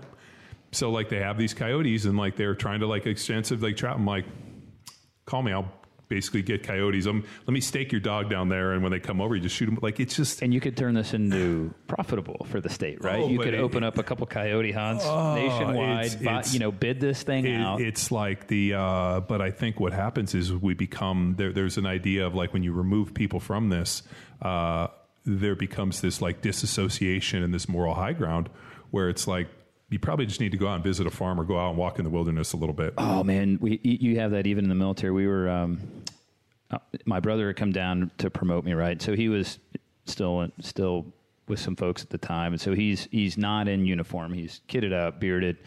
Um, so he comes down to promote me, and uh, we're in like the internet tent, right? I mean, look, man, I was on an airbase; it wasn't terrible, but uh, we're in the internet tent. You could dial in like once a day, and uh, this this gal comes up to him, and he had his M4 loaded, right? Because he's literally heading back. Uh, we're flying out like an hour later. He's heading back into the fight with those guys, and uh, she comes up to him and she's like, "Hey, is is that loaded?" he's like, "Huh?" She's like, "Yeah, is, that loaded?" He's like, "He's like, what?" You know, gun strapped all over him. He's like, "That M4?" She's like, "Yeah." He's like, "Yeah, sure is." She's like, uh, "That's that's not allowed in here." He's like, "What?" And where we were at, you know, people have been so far removed and afraid of guns that this loaded gun in a combat zone in Iraq was just going to randomly go off and kill somebody. And so he looked at her. He's like, um, "Yeah, it sure is. Wh- why? What's the matter?" She's like, you, "You can't have that loaded in the internet tent." He's like, "Okay, well, we're good here." And uh, Just unloaded it. See him. That's how it works. But I mean, it, it's it's the same, right? Like uh, you know, people get disconnected from their food source, and there's like you know, all of a sudden, you know, meat just doesn't come within under cellophane at the grocery store. Like, where does it come from? And so, big thing for my kids, and especially for us, like uh, you know, whether it be the animals, and you know, however, like you know, with stay classy or the meat in this, like I'm always real big on showing them like this is what the animal. Like I was, we had uh, buffalo uh, the other day. We got a, a you know our monthly stay classy box and we were going through all the cuts. And so i like pulled up like a deal of like hey this is where this cut comes from and this is where it all goes through and this is how you cook it. And so I, what i never want them to do is disassociate like where this comes from. And like then i constantly i'm like uh, my daughter just asked yesterday she's like are there people that just eat meat? I'm like yeah they're called carnivores. And i'm like cats are carnivores. And then we went through this whole thing of like we're, we're omnivores which are people that eat everything, and then there's vegetarians and herbivores, and went through all these different you know deal. And uh, then she asked me, she was like, "Well, how do you know which one you are?" And I was like, "Well, obviously, canine teeth would be an indicator. If you look at cats, and we went through like this whole Yeah. kind of learning Whole process on it, yeah. and it's like you know, and then they go, "Well, well, what are horses?" And I'm like, "Well, horses are part of the ruminants.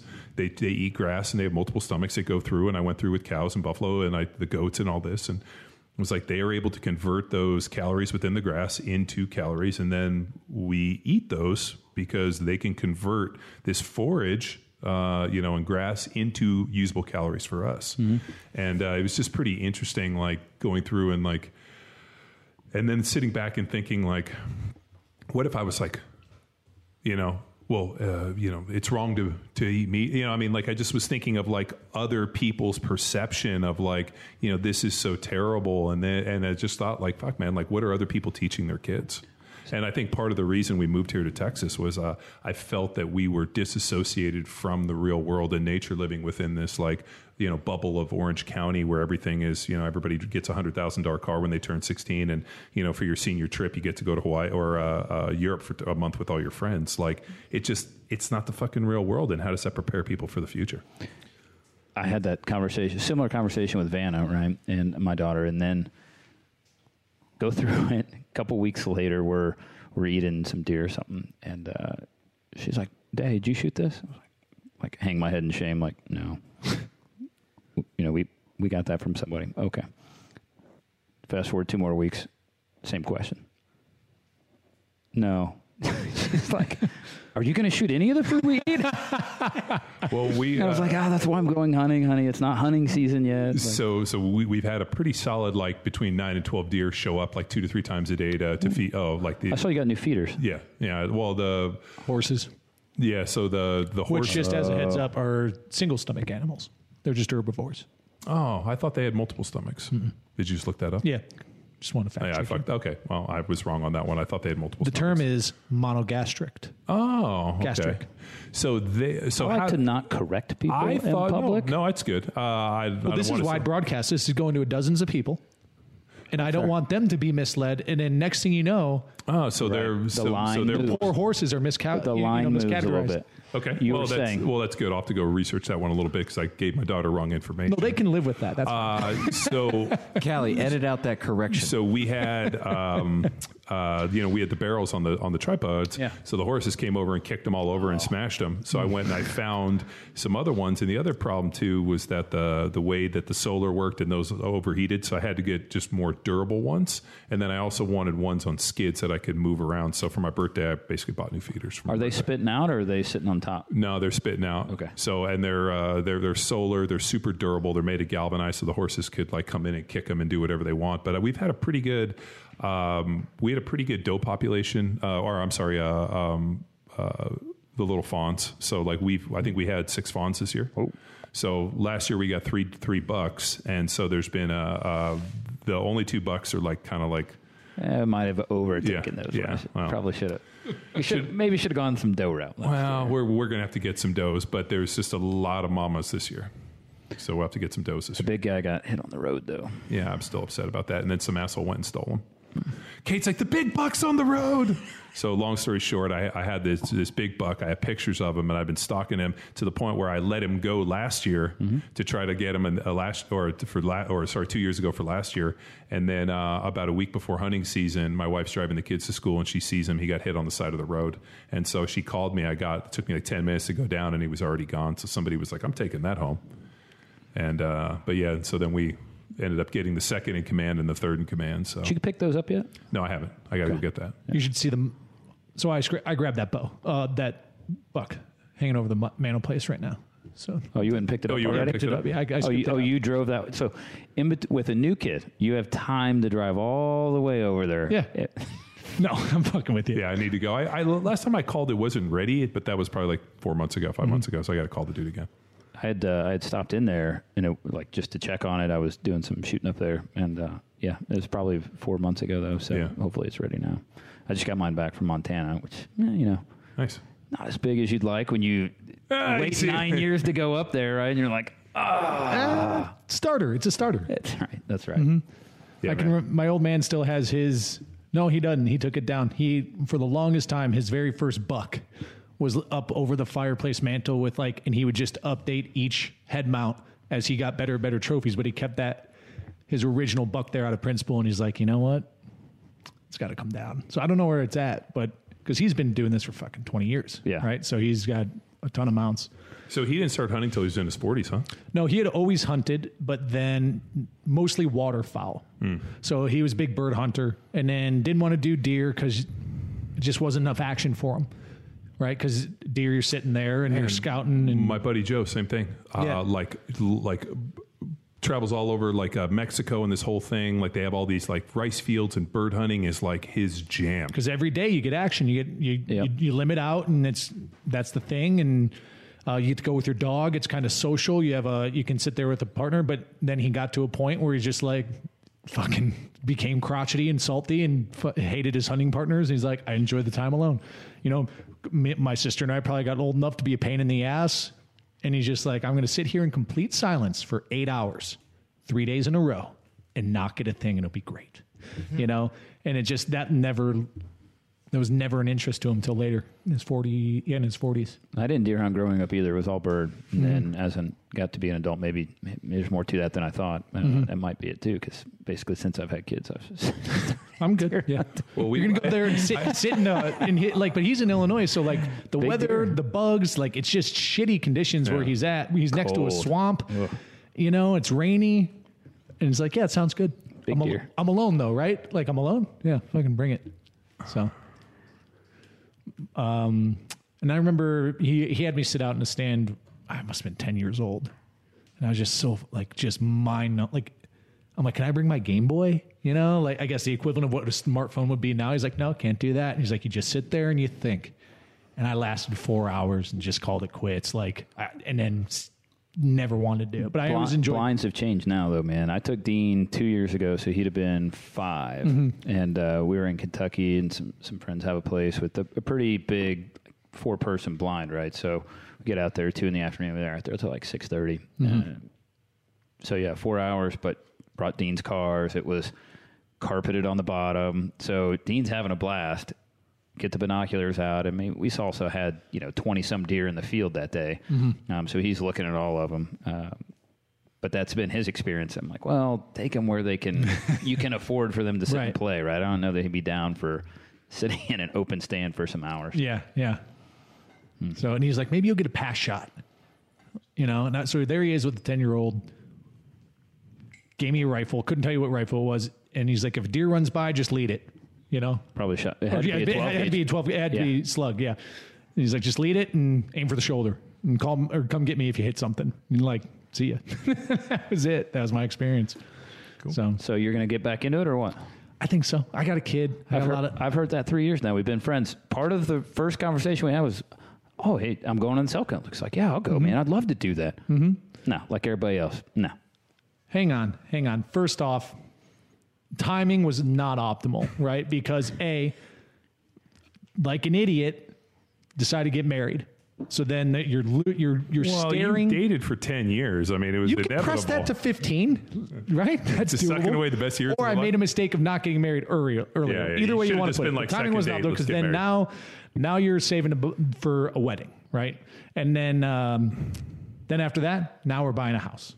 Then after that, We're now having a ha- baby. Exactly, and there's just it became a budget issue, and not only was it a budget budget issue, you know how cheap I am. Well, he doesn't want to waste those. Well, he'll only go if he can borrow your bullets. Yeah, whose whose bullets we shooting? well, yeah, and the worst part is you have a reloader. Mm-hmm. yeah. Only guy I know reloading 22 250. right? Like, 222, 22, 250. Yeah. Oh, that's funny. What? What's wrong with that? You're going to shoot a ton of it, man. A thousand rounds? Guess that's why you would reload it, right? But Mm-hmm. Over a thousand rounds, you save in you save 17 cents a round. what's Do the that math? Go ahead. Nobody knows. Hundred and seventy dollars. Yep. Mm-hmm. Not worth my time. 170 $170 over Twenty years. no, like four it's 4 hours of work I'd say. 4 to 8 hours of work. No fucking. Okay, if that's true, then you've been lying for the last year as you were preparing for that that trip. Oh, I, I- got, I got, oh, got, you know, I got to get everything set up. Well, Nah, No, I gotta think Luke's, about getting Luke's everything set up. really good at like over, uh, like over. Um, I guess like what's the word? Like making a mountain out of a molehill. Being like, Overcomplicating? oh, I'm going to need No. six to seven hours to be able to get on this website and be able to log in. So uh, yeah, I mean he's Mm-hmm. really good at overestimating. I'm like, well, you just you just hit the button. Yeah, yeah, but you got to like prepare Well, to hit the buttons. Some of us plan ahead instead of just do it live and fuck it up. That's why you go in 90% of the time spent planning, thinking, thinking, Dreaming.